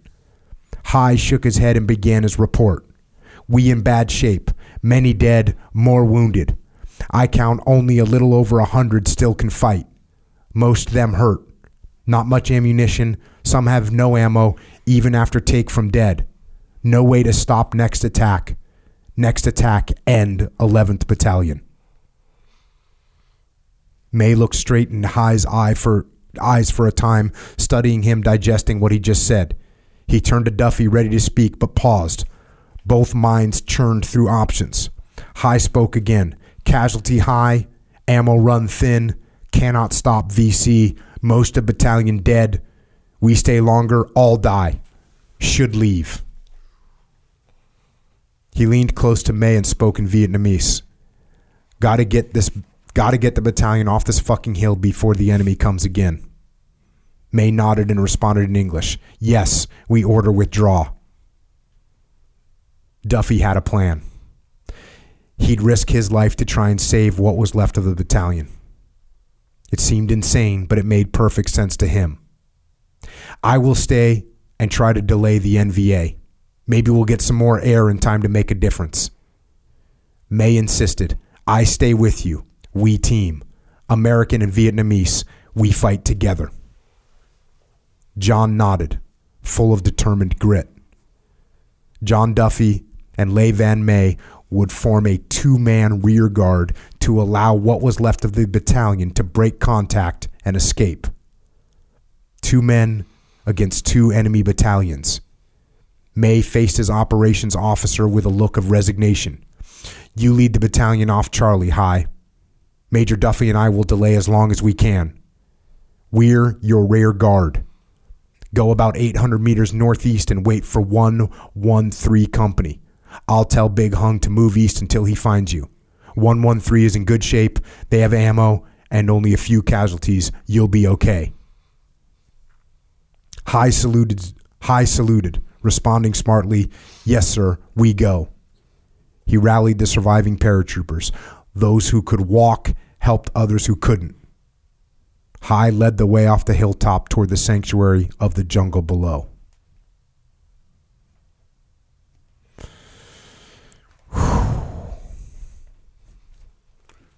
Excuse me, it's a little emotional listening to you read all that.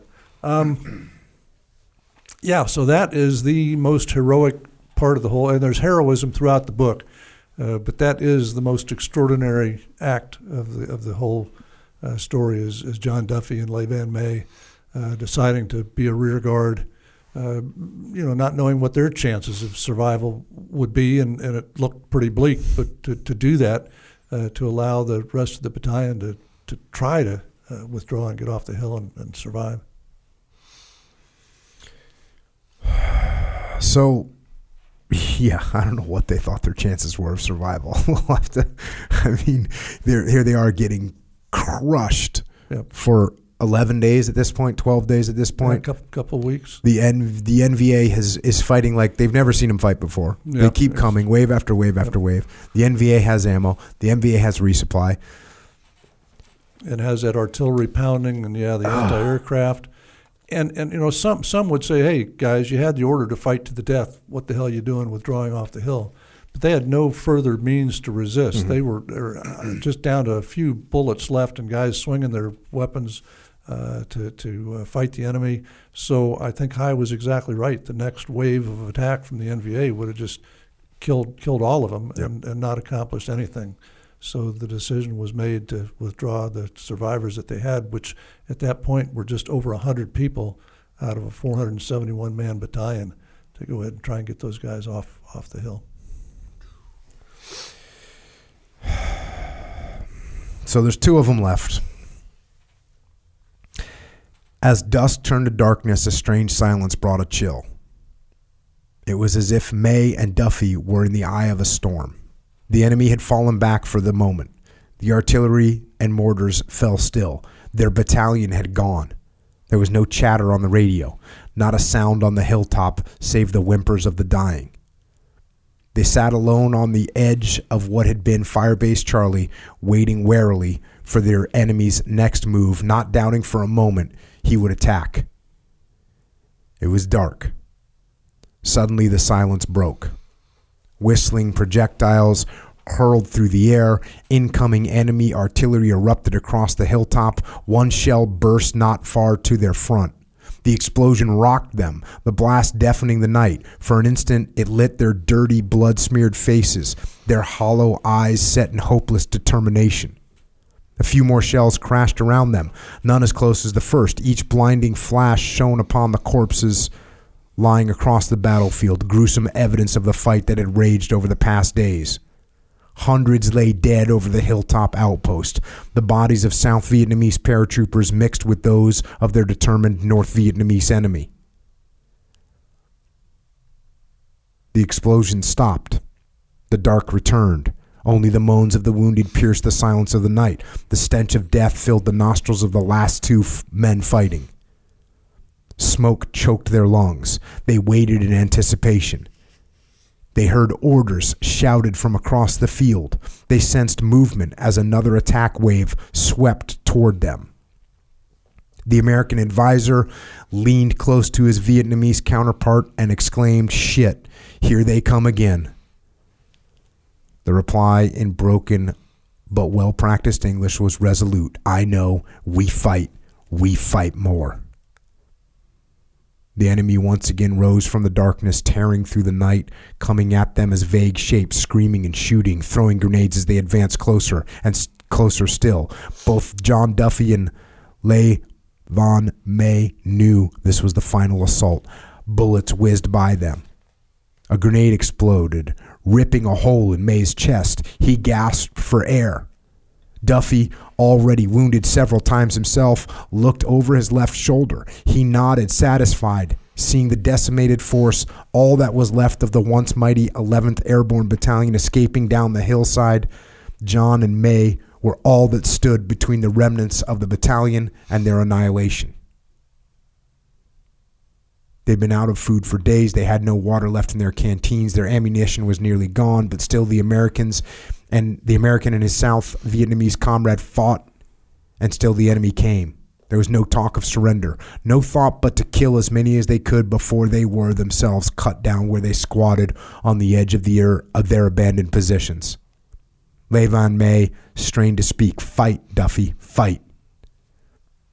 They battled with everything that remained in their hearts and souls, but the end of their road was only minutes away. They knew they were about to die. John Duffy sensed his mortality as words welled in his soul. Death's moment is near. I can feel its flame. Soon it will be here. It seems strange no more. Duffy's radio crackled. Dusty cyanide. This is Panther 1 3. Back with you. Duffy looked at May. Hot damn. He grabbed his radio handset. Roger, Panther. Welcome back. Dusty, we're inbound with rockets, 40 Mike Mike, and minigun. Thought you might need a little more help. Through the blackness, the Cobra crews saw fires and chaos on Charlie. They could only imagine the desperate situation on the ground. Duffy radioed the Cobras. Enemy broken broken through on the southwest. Charlie overrun. There are three prominent fires on the hilltop, one big and two small. The large one is on the southwest part of the base. You see one small fire short distance north and another 100 meters east of that. We are on the north edge of that eastern small fire. Need you to shoot right in front of us, just to our west, but real close. Roger, Dusty. We got him. The Cobras rolled in firing. Duffy adjusted their go- runs closer. The attacking enemy was about on top of him. He cut down several with his CAR-15. May did the same with his M16, but that didn't slow them down a bit. The enemy was still charging, just feet away, as the Pink Panthers began another gun run. The head of the closest soldier exploded, hit by a 40 millimeter grenade from one of the Cobras. His reflexes kept his legs moving for a step or two before he crumbled to the ground, so close that blood and tissue splattered on Duffy and May. Right there, Panther, keep it up. The Cobras kept it up. Duffy delighted in hot shell casings raining down from above. After a number of attack runs, Duffy called, Panther, Panther lead, this is Dusty Cyanide. You have broken the enemy attack for now. Hundreds of bodies on the field, maybe a thousand, but we cannot hold. After a short break, he continued, We are leaving Firebase Charlie now. Stop them from following us, whatever it takes. Put your stuff all over the hilltop now. The two ran for their lives. May 1st, followed by Duffy. U.S. Army Special Forces Major John Joseph Duffy was the last to leave Firebase Charlie. Another Cobra flight joined the team with Lieutenant Forrest Snyder in one of the front seats. That gave Panther 1 3 a heavy team of four aircraft. Forrest was the best gunner the Panthers had. The team fired everything they had at the hill that had been Firebase Charlie. They turned toward home. The flight picked its way through the mountains and valleys, Below, a worsening layer of scud clouds and a pitch black of night. What was left of the 11th Airborne Battalion moved toward the refuge of the valley below.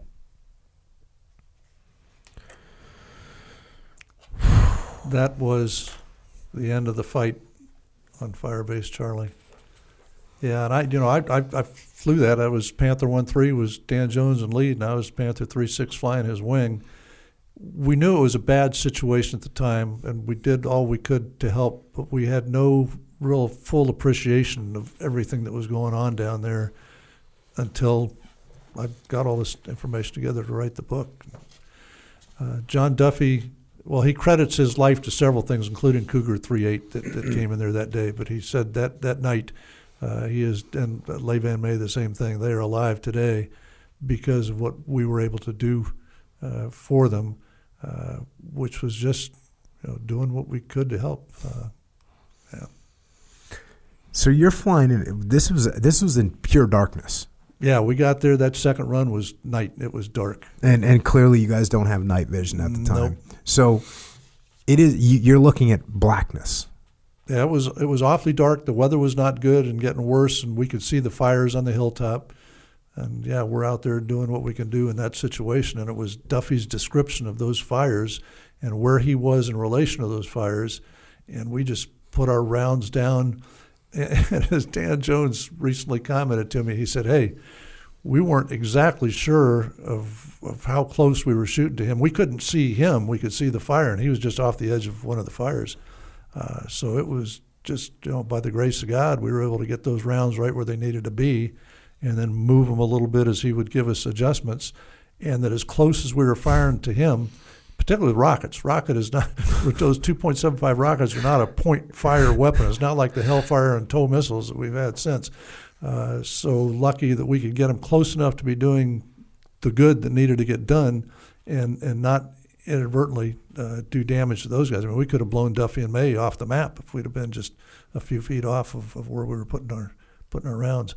And, and John Duffy says to this day, one of the most glorious feelings he's had in his life is feeling hot brass rain down on top of him.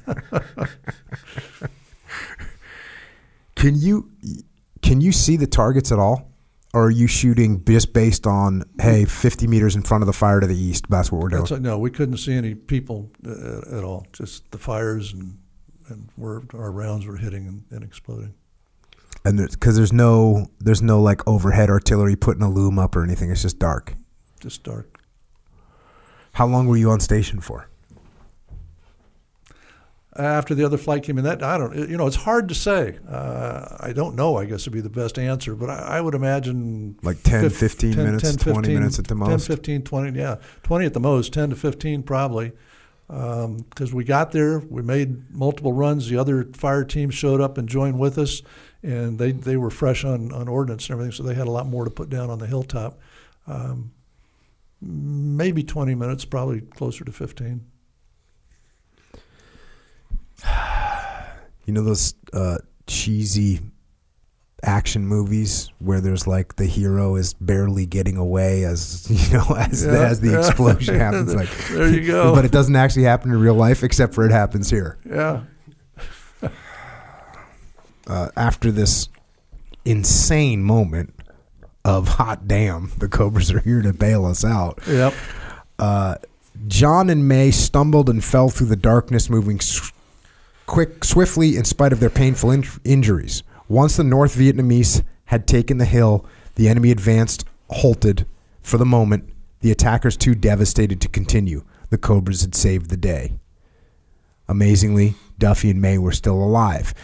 They started out again, Duffy making an urgent call on the move. Any Covey, any Covey, this is Dusty Cyanide. We are withdrawing off Charlie. Two NVA battalions in the open on a hilltop. Request immediate diversion of a B 52 arc light strike to Charlie. This is Covey 531. Stand by, Dusty. Only a few minutes later, Covey transmitted Dusty affirmative carbon outlaw diverted arc light for your target. ETA 20 minutes. You need to be 500 meters distance. Be in defilade. Open your mouths and keep your heads down. Duffy knew he was only a couple hundred yards off the hilltop, but he needed his enemy bloodied so they couldn't regroup and pursue. Roger Covey, we'll, we will be over 500 meters clear. Let the bombs fall. They moved quickly, soon rejoining their battalion. Hai and Doc Lou were shocked they were alive. Tired, exhausted, and dragging their wounded, the battalion gained little ground, moving maybe another hundred yards before they heard the whistling bombs of death. Hundreds of 500 and 750 pound bombs demolished the NVA forces on Charlie. The paratroopers hugged the earth. Duffy and May lay prone under a tree that shook like a wet dog, showering them with leaves as the ground shuddered violently beneath them. A dark cloud of smoke rose from the carnage of Charlie. John lamented, Nothing could have survived. Two weeks of battle and an NVA funeral pyre. Corpses, corpses sit as the victors atop their prize. I mean, what do you think the battle damage assessment was of that? Yeah, well, it was it, it inflicted tremendous damage on the enemy, and and I, I, think I mentioned later the impact it had on the whole battle in the Central Highlands. Uh, it, it, thwarted their plans to quickly sweep down to take Kontum City and then cut South Vietnam in half because uh, of the damage that was done by all those strikes and, and what it cost them to take Charlie Hill. Uh, that delayed their attack plans by a couple of weeks which gave the, uh, the, the South Vietnamese an opportunity to get another division up there and to get all prepared to, to take on this attack against the uh, the city of Kontum.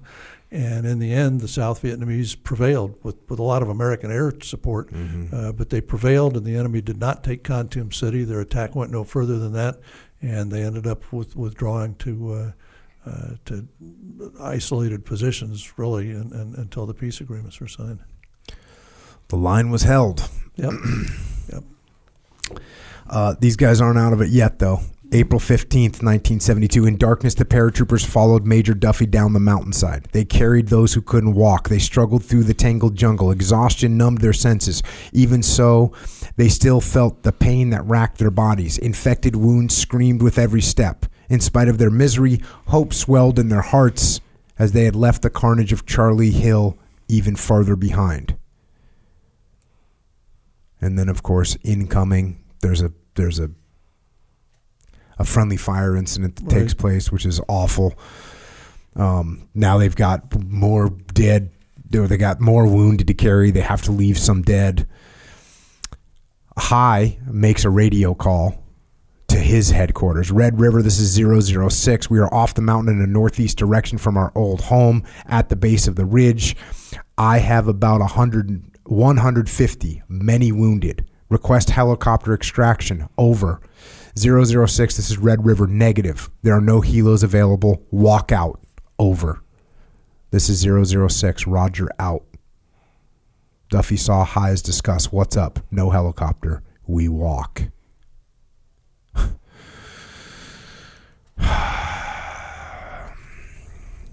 This is making me mad right now. and they're not they're not out of the yeah, not figuratively and literally, they're not out of the woods yet. Yeah. And then, of course, the enemy struck, rat a tat, crack, crack, boom, boom, ambush. Machine gun and rifle fire snapped around them. Mortars exploded everywhere. Enemy soldiers attacked from the trees. Men dropped, wounded and dead. Many of the younger green paratroopers, out of ammunition and at their wits' end, broke and ran, mowed down in their tracks. The NVA 320th Division commander had positioned a fresh force east of Charlie to cut off any withdrawal. The 2nd Battalion from the 48th Regiment was waiting in concealed positions. They hit the paratroopers hard. John Duffy raised his weapon and shouted, Maylin, we need to break out of this. Gather all the men you can. I'll lead, you cover me, and follow. Okay, Duffy, we know surrender. We fight to death. John cocked his AR 15 and firing a few well placed rounds led a desperate counterattack. Amazingly, they broke through the enemy and found a refuge a couple hundred yards north in the trees along the stream. Duffy puffed, We made it. How many do we have? May counted 36 plus you, 37 total. We have Captain Hai and Doc Lou and others. May directed Hai set a perimeter redistrib- redistribute ammunition to be sure every soldier has at least some. This is where we'll make our stand. Duffy's immediate thought was, We need air. We need it now. He grabbed his handset to make a call. Nothing. Shit. May caught sight of his back. Duffy, you took a hit in the radio. Big hole. It finished. You okay? Duffy, several times wounded, bloody, filthy, tired, head throbbing, body rife with pain, answered, Yeah, I'm fine. He took the radio off his back and dropped it to the ground. He grabbed one of the two small aircrew survival radios he had clipped to his web gear, turned it on, and transmitted on the emergency frequency that all aircraft monitored. Any aircraft, any aircraft, this is Dusty Cyanide, tactical emergency. U.S. Air Force Captain Jim Higgins, a forward air controller on his way back to Pleiku from supporting a special operation near the Cambodian border, heard the call. His fuel was low, but he responded, Dusty Cyanide, this is Covey 555. Covey, Dusty Cyanide, we withdrew off Charlie last night. I'm northeast of the hill in a small valley, just ambushed, many killed. We broke out, need helicopter extraction. I have 37, 37 packs, several wounded, need four helos. Roger, Dusty, stand by. I'll see what we can rustle up. As you guys are out there on these operations, like over does everybody kind of know who Dusty Cyanide is at this point? Is everybody By- tracking it? By this time, well, we all did because the Panthers had been supporting him. Now, the unit that's going to end up coming in to now save the day yet once again is 3-5 Cav. They've not been involved in an operation up there at all to this point, so I don't think that they uh, knew Dusty Cyanide at that point, but they're soon going to find out who Dusty Cyanide is. And once we get into that part of the operation, that goes to that audio recording that I had that was recorded by one of the air crews. So the dialogue in there is word for word off that audio recording. And I'd comment on the dialogue in general. I mean, it, it- it's a, it's a technique uh, that I use for a narrative nonfiction, uh, but the dialogue obviously is is recreated. Nobody remembers exactly what they said, but I took great care to talk to each of the participants, and they saw all this dialogue uh, as as I developed it, and so they agree that this is very close to the conversations that actually took place. So I, I use it to tell to tell their story. Uh, but as we get into the uh, into the, the pickup here uh, at the end, that's word for word off that audio tape of what was being said in the in the aircraft. Is Dusty Cyanide an issued call sign? Yeah, From it was just just, the it was just random, ran- randomly Yep, generated. random generated Yeah. issued. I remember I used to get those. Uh, and then for some reason we started just generating our own. I don't know if that was legal or not, but that's what we did. Uh, Uh, I'm gonna fast forward a little bit. They they do get the they get the helos in, and again, this is really cool dialogue that you that you quote in here between Undertaker and Embalmer. These are some good that's call that's signs. their actual call signs. Yeah. good to go. Undertaker 22. Now Uh, those aren't generated. The the air crew call signs we had them for our whole tour. Right, that's like we were Pink the Pink Panther, right? Panthers, and and and they are. Uh, Gladiator was the company's call sign. Oh, uh, for the uh, for the unit that uh, worked SOG with us. These guys, the Cav, yeah, that Embalmer, Undertaker was their guns, Embalmer is their uh, is their lift ships. Yeah. Uh, so these guys show up. Duffy radioed Cobra, Cobra. They're 25 meters away. They're in that wood line. Go get them. Roger Dusty, we're inbound. Keep your heads down. The Cobra's laid waste. Embalmer 6 called short final. The enemy opened up with small arms and machine gun fire. A B 40 rocket streaked past. The Huey pulled up and turned sharply to the left, climbing. The right door gunner reported a jam in his machine gun. He was out of action. No more protective fire on the right side. More enemy pressed in on Duffy and May. They moved their group as fast as they could go. Undert- Undertaker 22 kept track of them. Dusty, you still on the LZ or moving away from it? We're moving to the November. Roger, I'll be there. I'll be in there with 20 millimeter. Still got small arms. We moved. We moved another 100 meters. We're we're gonna stop here. We got five people left. So over this period, which I skipped, they're they're picking up like as many guys as they can, and then they'd get shot out of a LZ, and then they'd keep moving. So they're down to five guys left. Right. This is the last lift. The fourth, last crew. The fourth lift. Embalmer Six began another approach. Duffy popped his last smoke. Gibbs transmitted, I got yellow smoke. Duffy warned, still got small arms fire. Still got small arms fire. Automatic rifles. Undertaker added, still drawing small arms fire from the tree line down there. Across the trees at your 12 where the friendlies and the bad guys are in the trees. Embalmer 6 continued his approach. Duffy guided him down to the ground. The last five members of the 11th Airborne Battalion scrambled aboard. Go, go, Duffy shouted. He stood on the landing strut, his firing his CAR-15 and helping the others in. An NVA soldier ran toward the helicopter, his arm cocked, ready to throw a grenade. Duffy cut him down. Lieutenant Long cli- climbed in, followed by Corporal Long, Captain Hai, and Major May. Crack. A round blasted through the cockpit. Crack, another passed just behind Dennis Watson's head. It hit Dallas Neeson. Did I say that name right? Neeson, Nielsen, Neeson. Neeson. It hit Dallas Neeson in the back as he fired his door gun, protecting the crew. He pushed his his intercom button. Hey, hit. Watson looked back. Their eyes held for a moment, then Neeson's closed. With everyone on board, Duffy gave the other door gunner a thumbs up, and the young man hollered on the intercom, Go, go, go, go, get out of here. Bullets riddled the chopper as it lifted. At a hundred feet, one smashed into Hai's right foot. He fell backward out of the helicopter. John Duffy, still standing on the landing skid, grabbed hold of his web gear just as he slid by, stopping his fall and certain death. With help from May, he pulled Hai back in. May rendered aid. Duffy looked across the helicopter and saw Dallas Neeson hanging out the other side, held by his safety tether. John climbed in and moved over to Dallas, pulling him back inside. He patched the wound in Neeson's back with a plastic sealer and a bandage. He turned him over. Dallas had a much larger hole where the bullet exited his chest. It was bad. The wound bubbled. The bullet had hit his lung. John started patching and sealing the hole when the bubbles quit. Dallas stopped breathing. John tried mouth to mouth. Nothing. Dallas Neeson died in John Duffy's arms.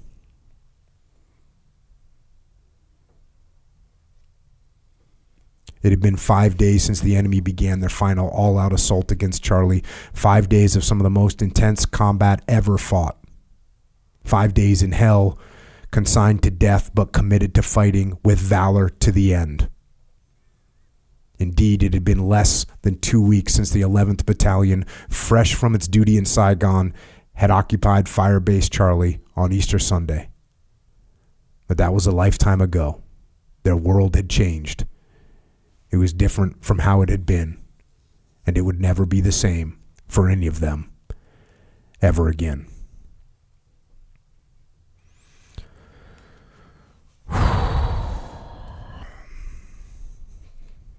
And thus ends the battle for Firebase Charlie.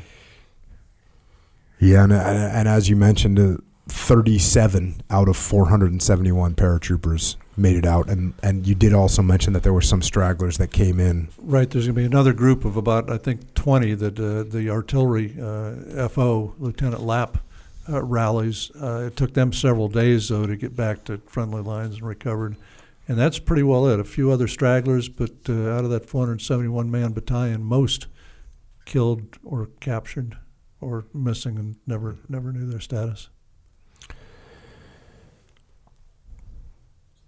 John Duffy wrote a poem. Um, he ended up at the funeral of of Colonel Bao, posthumously promoted Colonel Bao, and he he wrote a poem about that funeral. And again, this is from his book, which is called "The Battle for Charlie." It's called "The Commander's Family." Can you picture the scene? Incense burning, banners hung casket draped. The moans and the weeping blend. Sorrow hangs in the atmosphere. The commander's comrades gathered to offer their last salute. The young widow strong at first, but soon sorrow overcomes her. It's not the smoke which tears my eyes, although I have lit seven joss sticks. The words are spoken for all to hear. Now it is I who must say the last. I will say the truth and how he died. He died leading the paratroopers he loved. He died fighting for the freedom he cherished. He died a hero of his country.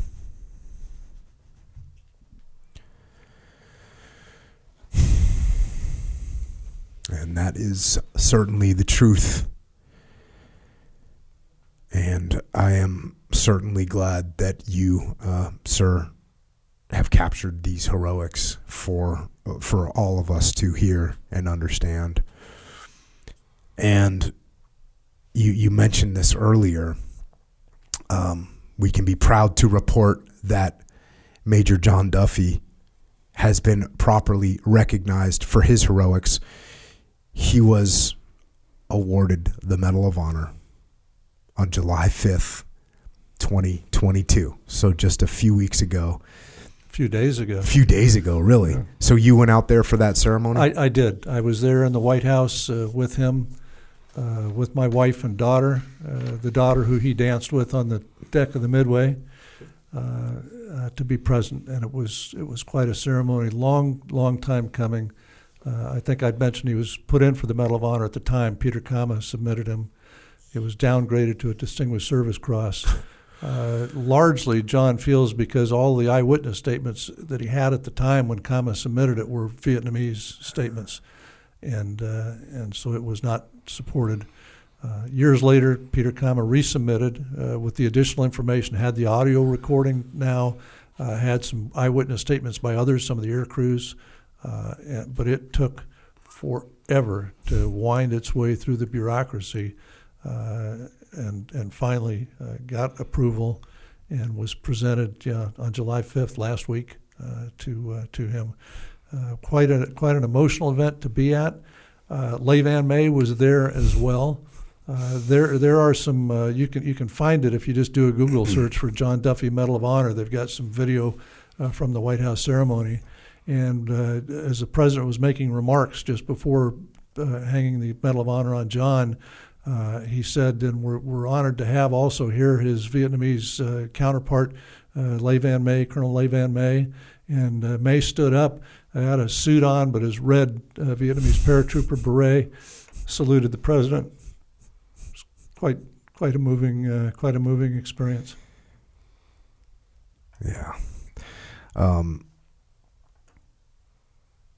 well, I'm, I'm, that's just amazing that it that that they did get it done and and that he was awarded properly. Um, so deserved. I mean, you've read Medal of Honor citations before, sure. and this is so deserving of the Medal of Honor. Yeah, I can't imagine the the person that downgraded this thing. I get I, I get frustrated sometimes when I think about the people that sit around and downgrade awards. Yeah. Um, something tells me they probably shouldn't be in the positions where they're doing that. Um, the the uh, uh, another unbelievable part of this book that I found to be fascinating and inspiring was, you know, uh, going into the aftermath and what happened to everybody after the war, and really for me especially the Vietnamese uh, soldiers that. I mean, what nineteen wasn't very much after this that South Vietnam fell. Yeah, nineteen seventy five. And so these individuals that had fought so heroically, they all had to either get out of there uh, or try and get out of there. Some of them served in prison camps, yep. and and they all had the goal of making it to America. Yes. And it's also incredible what they all did when they got here. I think I think it was May. Is it May that ends up he's working as a janitor somewhere? Was that May? Uh, he was yeah for a while, and uh, and uh, where where did he end up? He was in Missouri for a time. Yeah, yeah, I think that was it. He and again, read get the book and going to school. He was working, yeah, yeah doing janitorial work, going to school to get increase his education. He ends up a highly successful uh, guy out here in Silicon Valley by yeah. the time it's all over and done. Yeah, but it kicks off with him being a, I mean, highly decorated, highly experienced, to say the least. Yep. War hero. And he shows up here hey, hey, well, you can you can you know sweep up and work as a janitor. Okay, that's what I'm doing then. Yeah. And then talks about that and and how he made it through that and how all of their you know all the Vietnamese came here, all their kids do wonderful. Kids all hugely successful. Just, yeah. It's it's it's amazing to hear that part of the story. Um, of, of how it all turns out for these for these folks, and of course, never forgetting the incredible sacrifices of of the ones that didn't make it. Right the ones that didn't survive or the ones that didn't make it out of out of Vietnam. Um, and what a horror! What a horror that is. Um, but man, the book is amazing. Like I said, I, I, I read a small portion of it today, less than ten percent of the book today. Get get the book um, so you can learn about it and get the full story.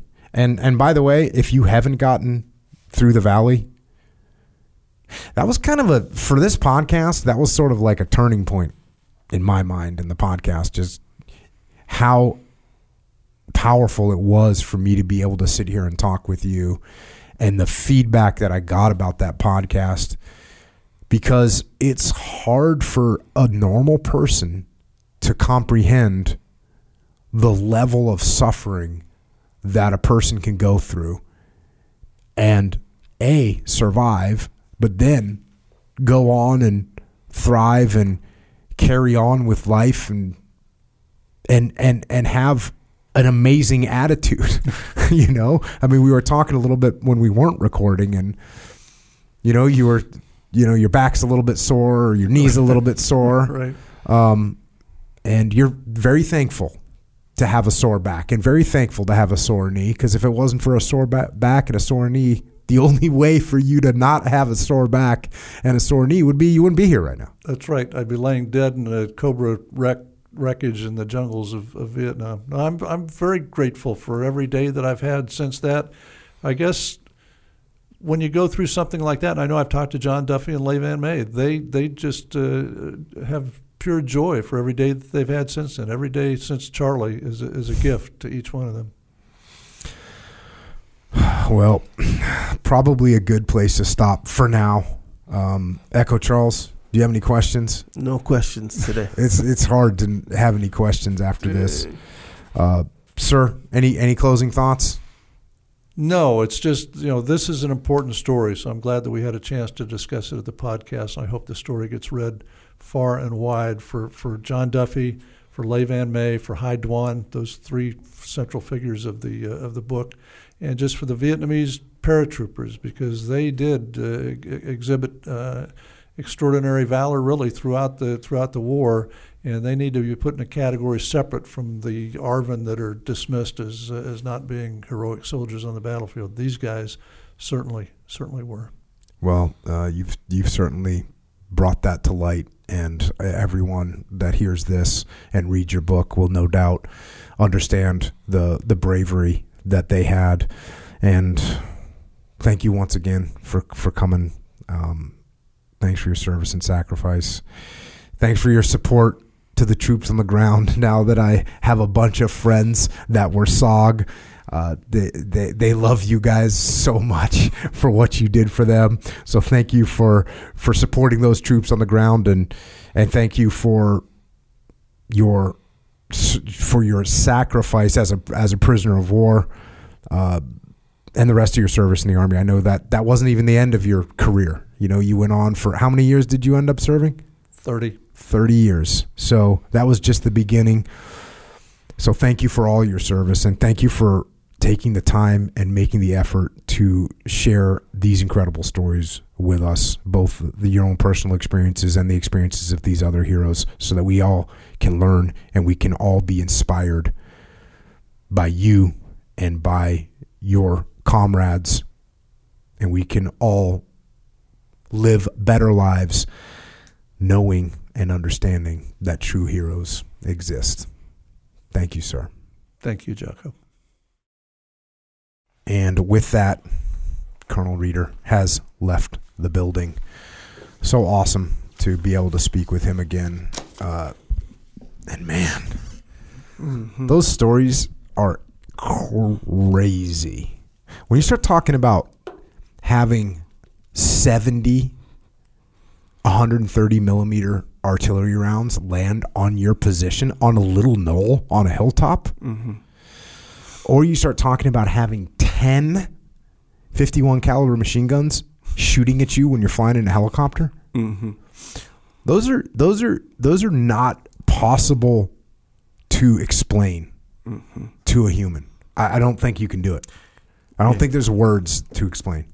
Yeah, it doesn't seem, and this is m- me coming from a perspective of not very much understanding and knowing the magnitude Mm-hmm. Of these things. Especially, you know, I know what I know what a 50 caliber handgun sounds like, Yeah. feels like. Yep. 51 cal times 10 Yeah. getting shot at you and I'm, those are way bigger than Yeah. obviously Yeah. right the, the And then, okay, actually, this is a question I did have though Mm-hmm. while I'm listening to this stuff. I, I just dismissed it as something I'll never understand. Mm-hmm. I'll never, I, I I won't comprehend it. I don't know the feeling. I can imagine it, or I, I, I can try to imagine it. That's it. I'm not going to imagine it. I, I understand that. But these terms, artillery, Mm-hmm. what is that? Artillery. Yep. Artillery is a form of what's called indirect fire.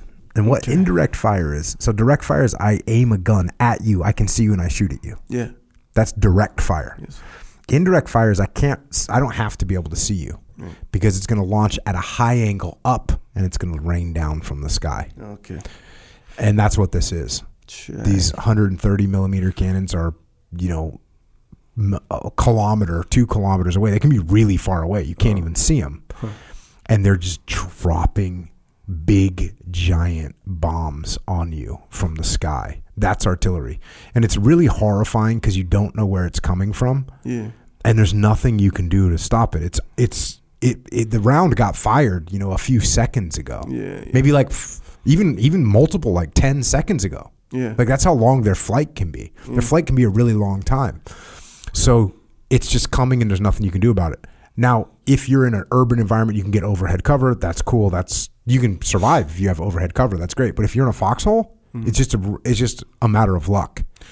Yeah, and because it, kind of seems like in that way where it's like a matter of luck even for the guy shooting it, right? Some But- level of luck for the guy shooting it as well, except for the fact that when I I want to hit you, I'm not going to fire one. I'm going to fire seventy. Yeah. And then my, my chances, right? Because that's exactly what they were doing. Yeah. Like, hey, we're Yeah. going to hit this whole hilltop. yeah, and you know how like how you talk about mortars and stuff where it's like And mortars are also usually indirect fire. yeah, so it's kind of like it's bad. Okay, okay, so direct fire, right? Let's say I don't know someone shoot and they're getting closer or something like that, or the, uh, let's say you see oh I see a guy pointing a gun at me Yeah. or whatever. I'm gonna back. I shoot back. I can move. I can take cover, kind of a thing. Uh, we can relocate. Mm-hmm. Let me, let's just go over there out of Mm-hmm. the way, kind of a thing. This is my tactical genius coming out right now. I know Tactical Uh, echo. Yeah, yeah, hell yeah. Um, but but artillery is kind of like boom. Uh, you know, you hear a mortar, whatever. Where are you gonna go? You could go into the to the in the line of fire or whatever. It's like just how you could like avoid it. Oh, yeah, yeah. You could go right into it as well. It's like you don't even know. Yep. It's just a horrible, horrible. This is what, you know, World War One, when they would just receive these barrages. That's why they got crazy shell shock. Yeah. That's why you see those guys that are absolutely horrified because they just got used to this extreme level of horror and this level of. It's like you might think, oh well, it's just random. There's nothing you can do about it. But it's not even when you when you're receiving 70 rounds. It starts to not be so random anymore. They're eventually the odds are they're going to get me. Yeah. That's what's going to happen. So then, what is ordnance then? Because I, you know, you hear like artillery. You hear oh, heavy artillery or the Just ordnance is just the ordnance? rounds. The Anything. rounds. Yeah. gen- more Yeah. more of a general term. Yeah. So yeah, I mean, even a bullet for a for a handgun could be considered ordnance, but so could the, the round from a tank or from a howitzer can also be considered, or ordnance dropped from an aircraft. yeah, is a tank round? That's like what 120 105 120 millimeter 120? on Is that on an Abrams. artillery? No. I mean, kind. No, it's not technically. It's a tank round, and and a lot of times that'll be direct fire. Yeah, that's what I thought. Huh. All right. There you go. Yeah, that's crazy, man. I, a lot of times, even when you talk about it, you know, when you hear, anytime I think of grenades or artillery in this case or whatever, like you, you know, you imagine like the concussion, right? Because even shooting a gun is more of a concussion than maybe the average person might think if they haven't been around guns. Well, what's the know? most scared you've ever been in your whole life? scared? uh. I don't know. I mean, I'm sure as a kid I've been scared, but I'm scared, scared. Did you ever think you were gonna die? Yeah, like in the water. I, I was at Waimea one time, like Mhm. North Shore on Oahu, and it was big. This was in my the height of my cockiness in the Mhm. water. Check. Um, and I went out on a day. They I, there was a, sur- uh, actually the surf contest wasn't going on in Waimea, but it was going on at uh, Sunset? Pipeline, I think. Pipeline. Check. Yeah, and so but the waves were huge. It was the kind of when the waves hit, like it vibrated the whole beach, and I was like, oh yeah, I'll go, I'll go out. They had lifeguards, all just lifeguards, just uh, round robin, Yeah, just just saving guys. people. Yeah, yeah. Were you Oh. on a boogie board? No, body Swimming? surfing. Body Yeah, yeah. surfing. So I went out and it it got ahead of me like for like seconds at a time. I didn't have to get saved, but um, that I was. How long did you stay out for? Like ten minutes, I would say. Yeah. So imagine this. Imagine all that 10 minutes. How long were you really scared for in that 10 minutes? Like two minutes. two minutes. Yeah. Okay, now picture that two minutes compressed into five seconds and then multiply it times seven hours. like it's horror, bro. Oh yeah, These guys are in horror. yeah. And you just don't know what. I mean, and eventually it's like, okay, well, uh, eventually you have to have the attitude of, well, if it hits, it hits. Yeah, Otherwise, yeah. I'm going to keep running around with my radio on John Duffy style and just Yeah. keep calling for fire. Or you go like you Or know how your mind kind of goes in two directions where it either gets used to it or it gets like w- Overcome. overwhelmed. Yeah, like yeah, your mind gets overcome. Yeah. Yeah. So like you go nuts, you go crazy, kind of thing. Holy cow! Yeah, and then and then uh, here's something I can't really relate to, but flying in a helicopter while there's 51 caliber machine guns trying to shoot you out of the sky, Yeah, and that just, that's brutal. like, and you don't even know where they are until they're shooting at you. That's how you get them. Is they start shooting. You see their tracers. Yeah. You cross your fingers that they don't. The tracers don't hit you, and then you engage them back. Yeah. Silver Star citation for uh, Captain Reeder. For gallantry in action against North Vietnamese Army forces 14 April 1972 while serving as a helicopter pilot supporting the combat actions of friendly Vietnamese forces in Con Province, Republic of Vietnam. The outnumbered ground forces were under heavy artillery fire, surrounded by anti-aircraft weapons, and under attack by enemy forces. Captain Reeder took out a number of lethal guns, all while under intense fire from multiple anti-aircraft positions and small caliber weapons. After rearming and refueling, Captain Reeder's team voluntarily returned once again to engage the enemy. In extraordinarily poor conditions of low clouds, haze, smoke, and deepening darkness, his team prevented the friendly force from being overrun. Captain Reeder's actions contributed to the escape of dozens of friendly forces and one American soldier. His extraordinary heroism and selfless sacrifice reflect great credit upon himself, the 361st Aviation Company, and the United States Army. And what's wild th- th- th- that doesn't do this any justice at all. Like you would have to go and set up some sort of live simulation where they're shooting 50 caliber rounds near you to understand what this is. But then it's also interesting that he, you know, he obviously received this award and then goes back and just digs out and finds all this more even information about what he didn't even he didn't even know how bad it was. He said it. He's like, I didn't know how bad it was. He just sees darkness and he's shooting. He doesn't even know that he's killing hundreds of enemy attackers. So, uh, just awesome to be able to have a person like that here um, to, to share stories with us. And if you haven't listened to Podcast 63 yet, go listen to it. That was, that's it. What he went through is crazy. It's crazy. I, I was I was reading through that book again. He thought he was going on. An, they told him it was going to be an 11 day march to get from the prison camp he was in, in in the south to get to the north. They told him it was 11 days. It ended up being. He didn't know if he was going to be able to make 11 days. He's like, I don't know if I'm going to be able to do this. He was wounded. He had dysentery. He was famished. He had infections all over his body. Mm. His ankle was like destroyed from his plane crash or from his helicopter crash. So he doesn't think he's going to make it mm. for 11 days. It ends up being four months of walking, forced road march. Yeah. And all that started just a couple weeks after this happened. So, all right. Uh, thanks for listening to the podcast. If you want to support the podcast and you want to support yourself, Big time. get yourself some Jocko Fuel. By the way, the drinks taste good now. You know what I'm saying? I know what you're saying. Yes, we we reformulated all Jocko Discipline Go. We reformulated all the tastes. Uh, noticeably too. That's the thing No, too. extreme. So it's not Totally the kind different. where oh okay, you know you what you added some more whatever you guys add. We reformulated the flavors. Yeah. It's a whole new deal. And it used to be, hey, you may or may not like this flavor. You may or may not like. You might actually not like this. Now it's like you're gonna like them all. Yeah. They'll all be a nine, and then one of them's gonna be an eleven, and that'll be your go-to. Yep, and we all know which one that is. And but here's the thing, though, too. When- I like the mango now. Yeah, I didn't like go. the mango at all before.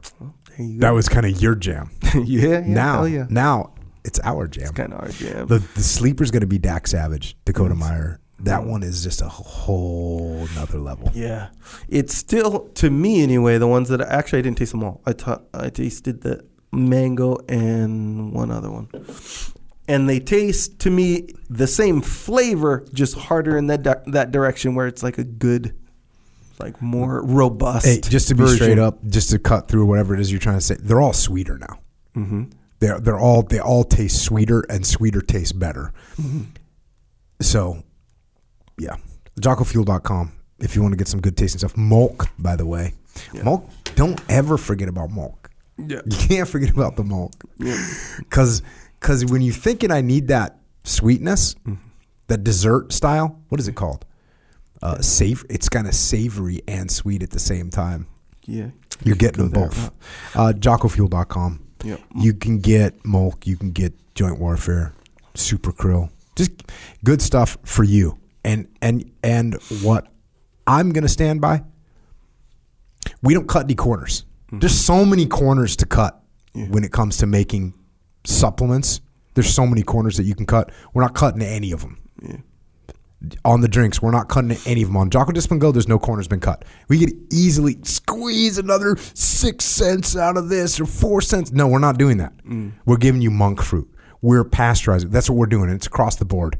Mm. So there you go. JockoFuel.com. Good vitamin shop. You can get the drinks at Wawa. You know we have a. You know we have a ready to drink protein coming too. Do you know that? Yes. Yeah. The perfect mix. Yeah. Well, then again, is there such thing in my household? Recently, you know, I got just got back from a trip. Mm-hmm. Smoke is heavy in the rotation now. You know, you get back on the program, you understand. Mm-hmm. Well, for those of us who may or may not have fell, fallen off the program for a week or two, whatever, nonetheless, Moke is back in. But there, is, the point is, there is no perfect mix, though. Can there be a perfect mix? If there is, it's in the RTD, the ready to drink that you can roll in and just get one. That would make sense. Like the most, uh, what do you say, the most accepted, the most desirable mix. the, the peak of the bell curve flavor. Yeah, yeah, yeah, yeah. Because sometimes you know you want to add a little bit of something in there. You want to add a banana. You want to add. You know, it depends on your mood. Is what I'm saying. Yep. But it'll be accepted widely. We'll say that. We're rolling uh, also HEB down in Texas. Yeah. We're, we're in there. We're starting to hit the major retailers across the country, convenience stores across the country. We're starting to get in there. So appreciate the support there. OriginUSA.com. Hmm. We're making jiu-jitsu gis in America. We're making boots in America. We're making jeans in America, and we're making hunt gear in America. Get, get come and check some of that out. Support America. So I was wearing Delta. Okay, so my last day in Hawaii, we were flying out. We had an afternoon flight. So we go, we go. You know, my kids want to get shave ice. They want to go shopping, but I'm wearing the, you know, so I'm wearing Delta 68 jean. You know how they're like, they look real nice. And it, you know, you, usually know why you wear uh, surf shorts or something like Yeah. this, right? But I'm wearing the like the jeans and like shoes because I'm going to the airport. You know, it's a whole thing. So my brother's mother-in-law and the cousin, um, his wife's cousin, Mm-hmm. was were we ran into them at the mall. They're like, "Oh, what are you all dressed up?" yeah. all I had was the Delta Yeah, 68. that's the way So- my my kids aren't so much anymore. But if my kids saw me wearing jeans, Yeah. they would be like, "Oh, Daddy, why are you so dressed up?" Yep. Because they never see me in Yeah. anything else but surf shorts, Yeah, flip flops, t shirt. Uh, Origin USA, check it out. OriginUSA.com. Don't forget about any of that. Get yourself some JockoStore.com stuff too. Rash guard. What else you got on there? got a lot of stuff. Discipline equals freedom. We got three versions now. Got an updated version It's called Standard Issue. Standard ish. Standard issue. Yeah, it's like this is the kind. This is, Is the it one new? that Wait, the standard issue is new. is new. Yeah, you see, the concept is new. I well, well put it this way: I, the concept I feel like should have always been there, and we never had it. That's what I felt. I felt like it was lacking. Okay. So it's a standard issue. I don't even think I've seen this one yet. Nope, brand new. Okay. So there's some some color schemes in there you may or may not recognize. Hey, in That's the gonna industry, don't they say colorways? That sounds familiar. do for so sure. You got some colorways. Oh, uh, don't do it, bro. Don't, don't, don't do it to me. Don't do it to me. I shouldn't have brought it up. Now you're to be throwing it out there. I'm gonna. I gotta sound more official sometimes. Oh, but you might recognize them. So whichever one uh, resonates with you, that's the one you're gonna want to get. If if not, you know, multiple, whatever. Either either way, we got some uh, shirts, hats, hoodies. They say good. You know, the, you just want to represent. If you want to represent the path, Do you have a hat, a, t- uh, uh, a hat that says good? no, That might be a thing Yeah. to get it's possible. going. Yeah, yeah, yeah. Okay. Yeah, noted. Uh, we also got the shirt locker, the subscription, the one shirt every month. It's, these are different, little bit different designs, a little bit different. People like these designs. Even people who don't know about it, they ask. In my experience, people have asked, "Where'd you get that shirt?" For real, I'm not joking. But yeah, you get a new design every month. Uh, that one's a good one, so check that out too if you like that one. All right. Get awesome. Don't forget about the underground, jockounderground.com. We owe some of those right now. Yeah, We owe some jockounderground.com. That means we're going to dig through, answer your questions. We got a bunch of questions uh, that if you're on jockounderground.com, you can submit the questions. We answer them. So we'll get those out to you soon. We've got a YouTube channel. I'm the assistant director. Sure. Echo. just post them, I guess. Yeah, yeah. He hits upload. Is Sure. that what it's called? It's Uh, got a bunch of books. Hey, books here. Through the Valley by William Reeder. Extraordinary Valor by William Reeder. You heard me cover one of them today. You heard me cover the other one in the past. These are just unbelievable books. Only Cry for the Living by Holly McKay. Check that out. Final Spin. You might want to get that book soon before the movie comes out. So you kind of can get that vibe on it, which is cool. I've written a bunch of other books on leadership. Check them out. Speaking of leadership, echelonfront.com. If you need help inside your organization, go to echelonfront.com. We solve problems through leadership. We also have an online training academy, extremeownership.com. You got a question for me? Get go on to extremeownership.com. You can ask me that question. If you want to help service members, active and retired, their families, Gold Star families, Mark Lee's mom, Mama Lee. She's got a an awesome charity organization provides veterans with help that they need. Go to americasmightywarriors.org if you want to help out. Also, you got heroesandhorses.org. Taking veterans out into the field. Micah, he's up there taking veterans out into the field, getting their getting their brain body reset. That's what he's got going on, and it's awesome. And if you want to follow Colonel Reeder, he's on Facebook at William Reeder Jr. And then also on the Twitter, on the Gram, and on Facebook. Echo is at Echo Charles. I am at Jocko Willink. Of course, be advised. The algorithm's there and it's looking to grab you. Once again, thanks to Colonel William Reeder, such an amazing human being, such an amazing man, such an incredible attitude. And thanks, of course, to the brave Major John Duffy, Major Le Van May, and the rest of our allies, our brave allies in the 11th Airborne Battalion who fought so valiantly, and to all the veterans of that war in Vietnam who did their best to protect freedom in the world. And thanks to all the military personnel around the world right now fighting to do the same. And the same goes to our police, law enforcement, firefighters, paramedics, EMTs, dispatchers, correctional officers, Border Patrol, Secret Service, all first responders. Thanks for what you do to keep us safe here at home. And everyone else, I want to leave you with part of Colonel William Reeder's witness statement concerning John Duffy's heroic behavior on Charlie Hill.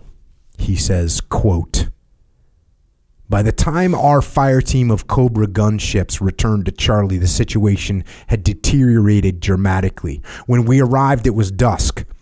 Major Duffy had directed other attack helicopters in our absence and employed A 1 Skyraiders and jet fighters around the fire base as well.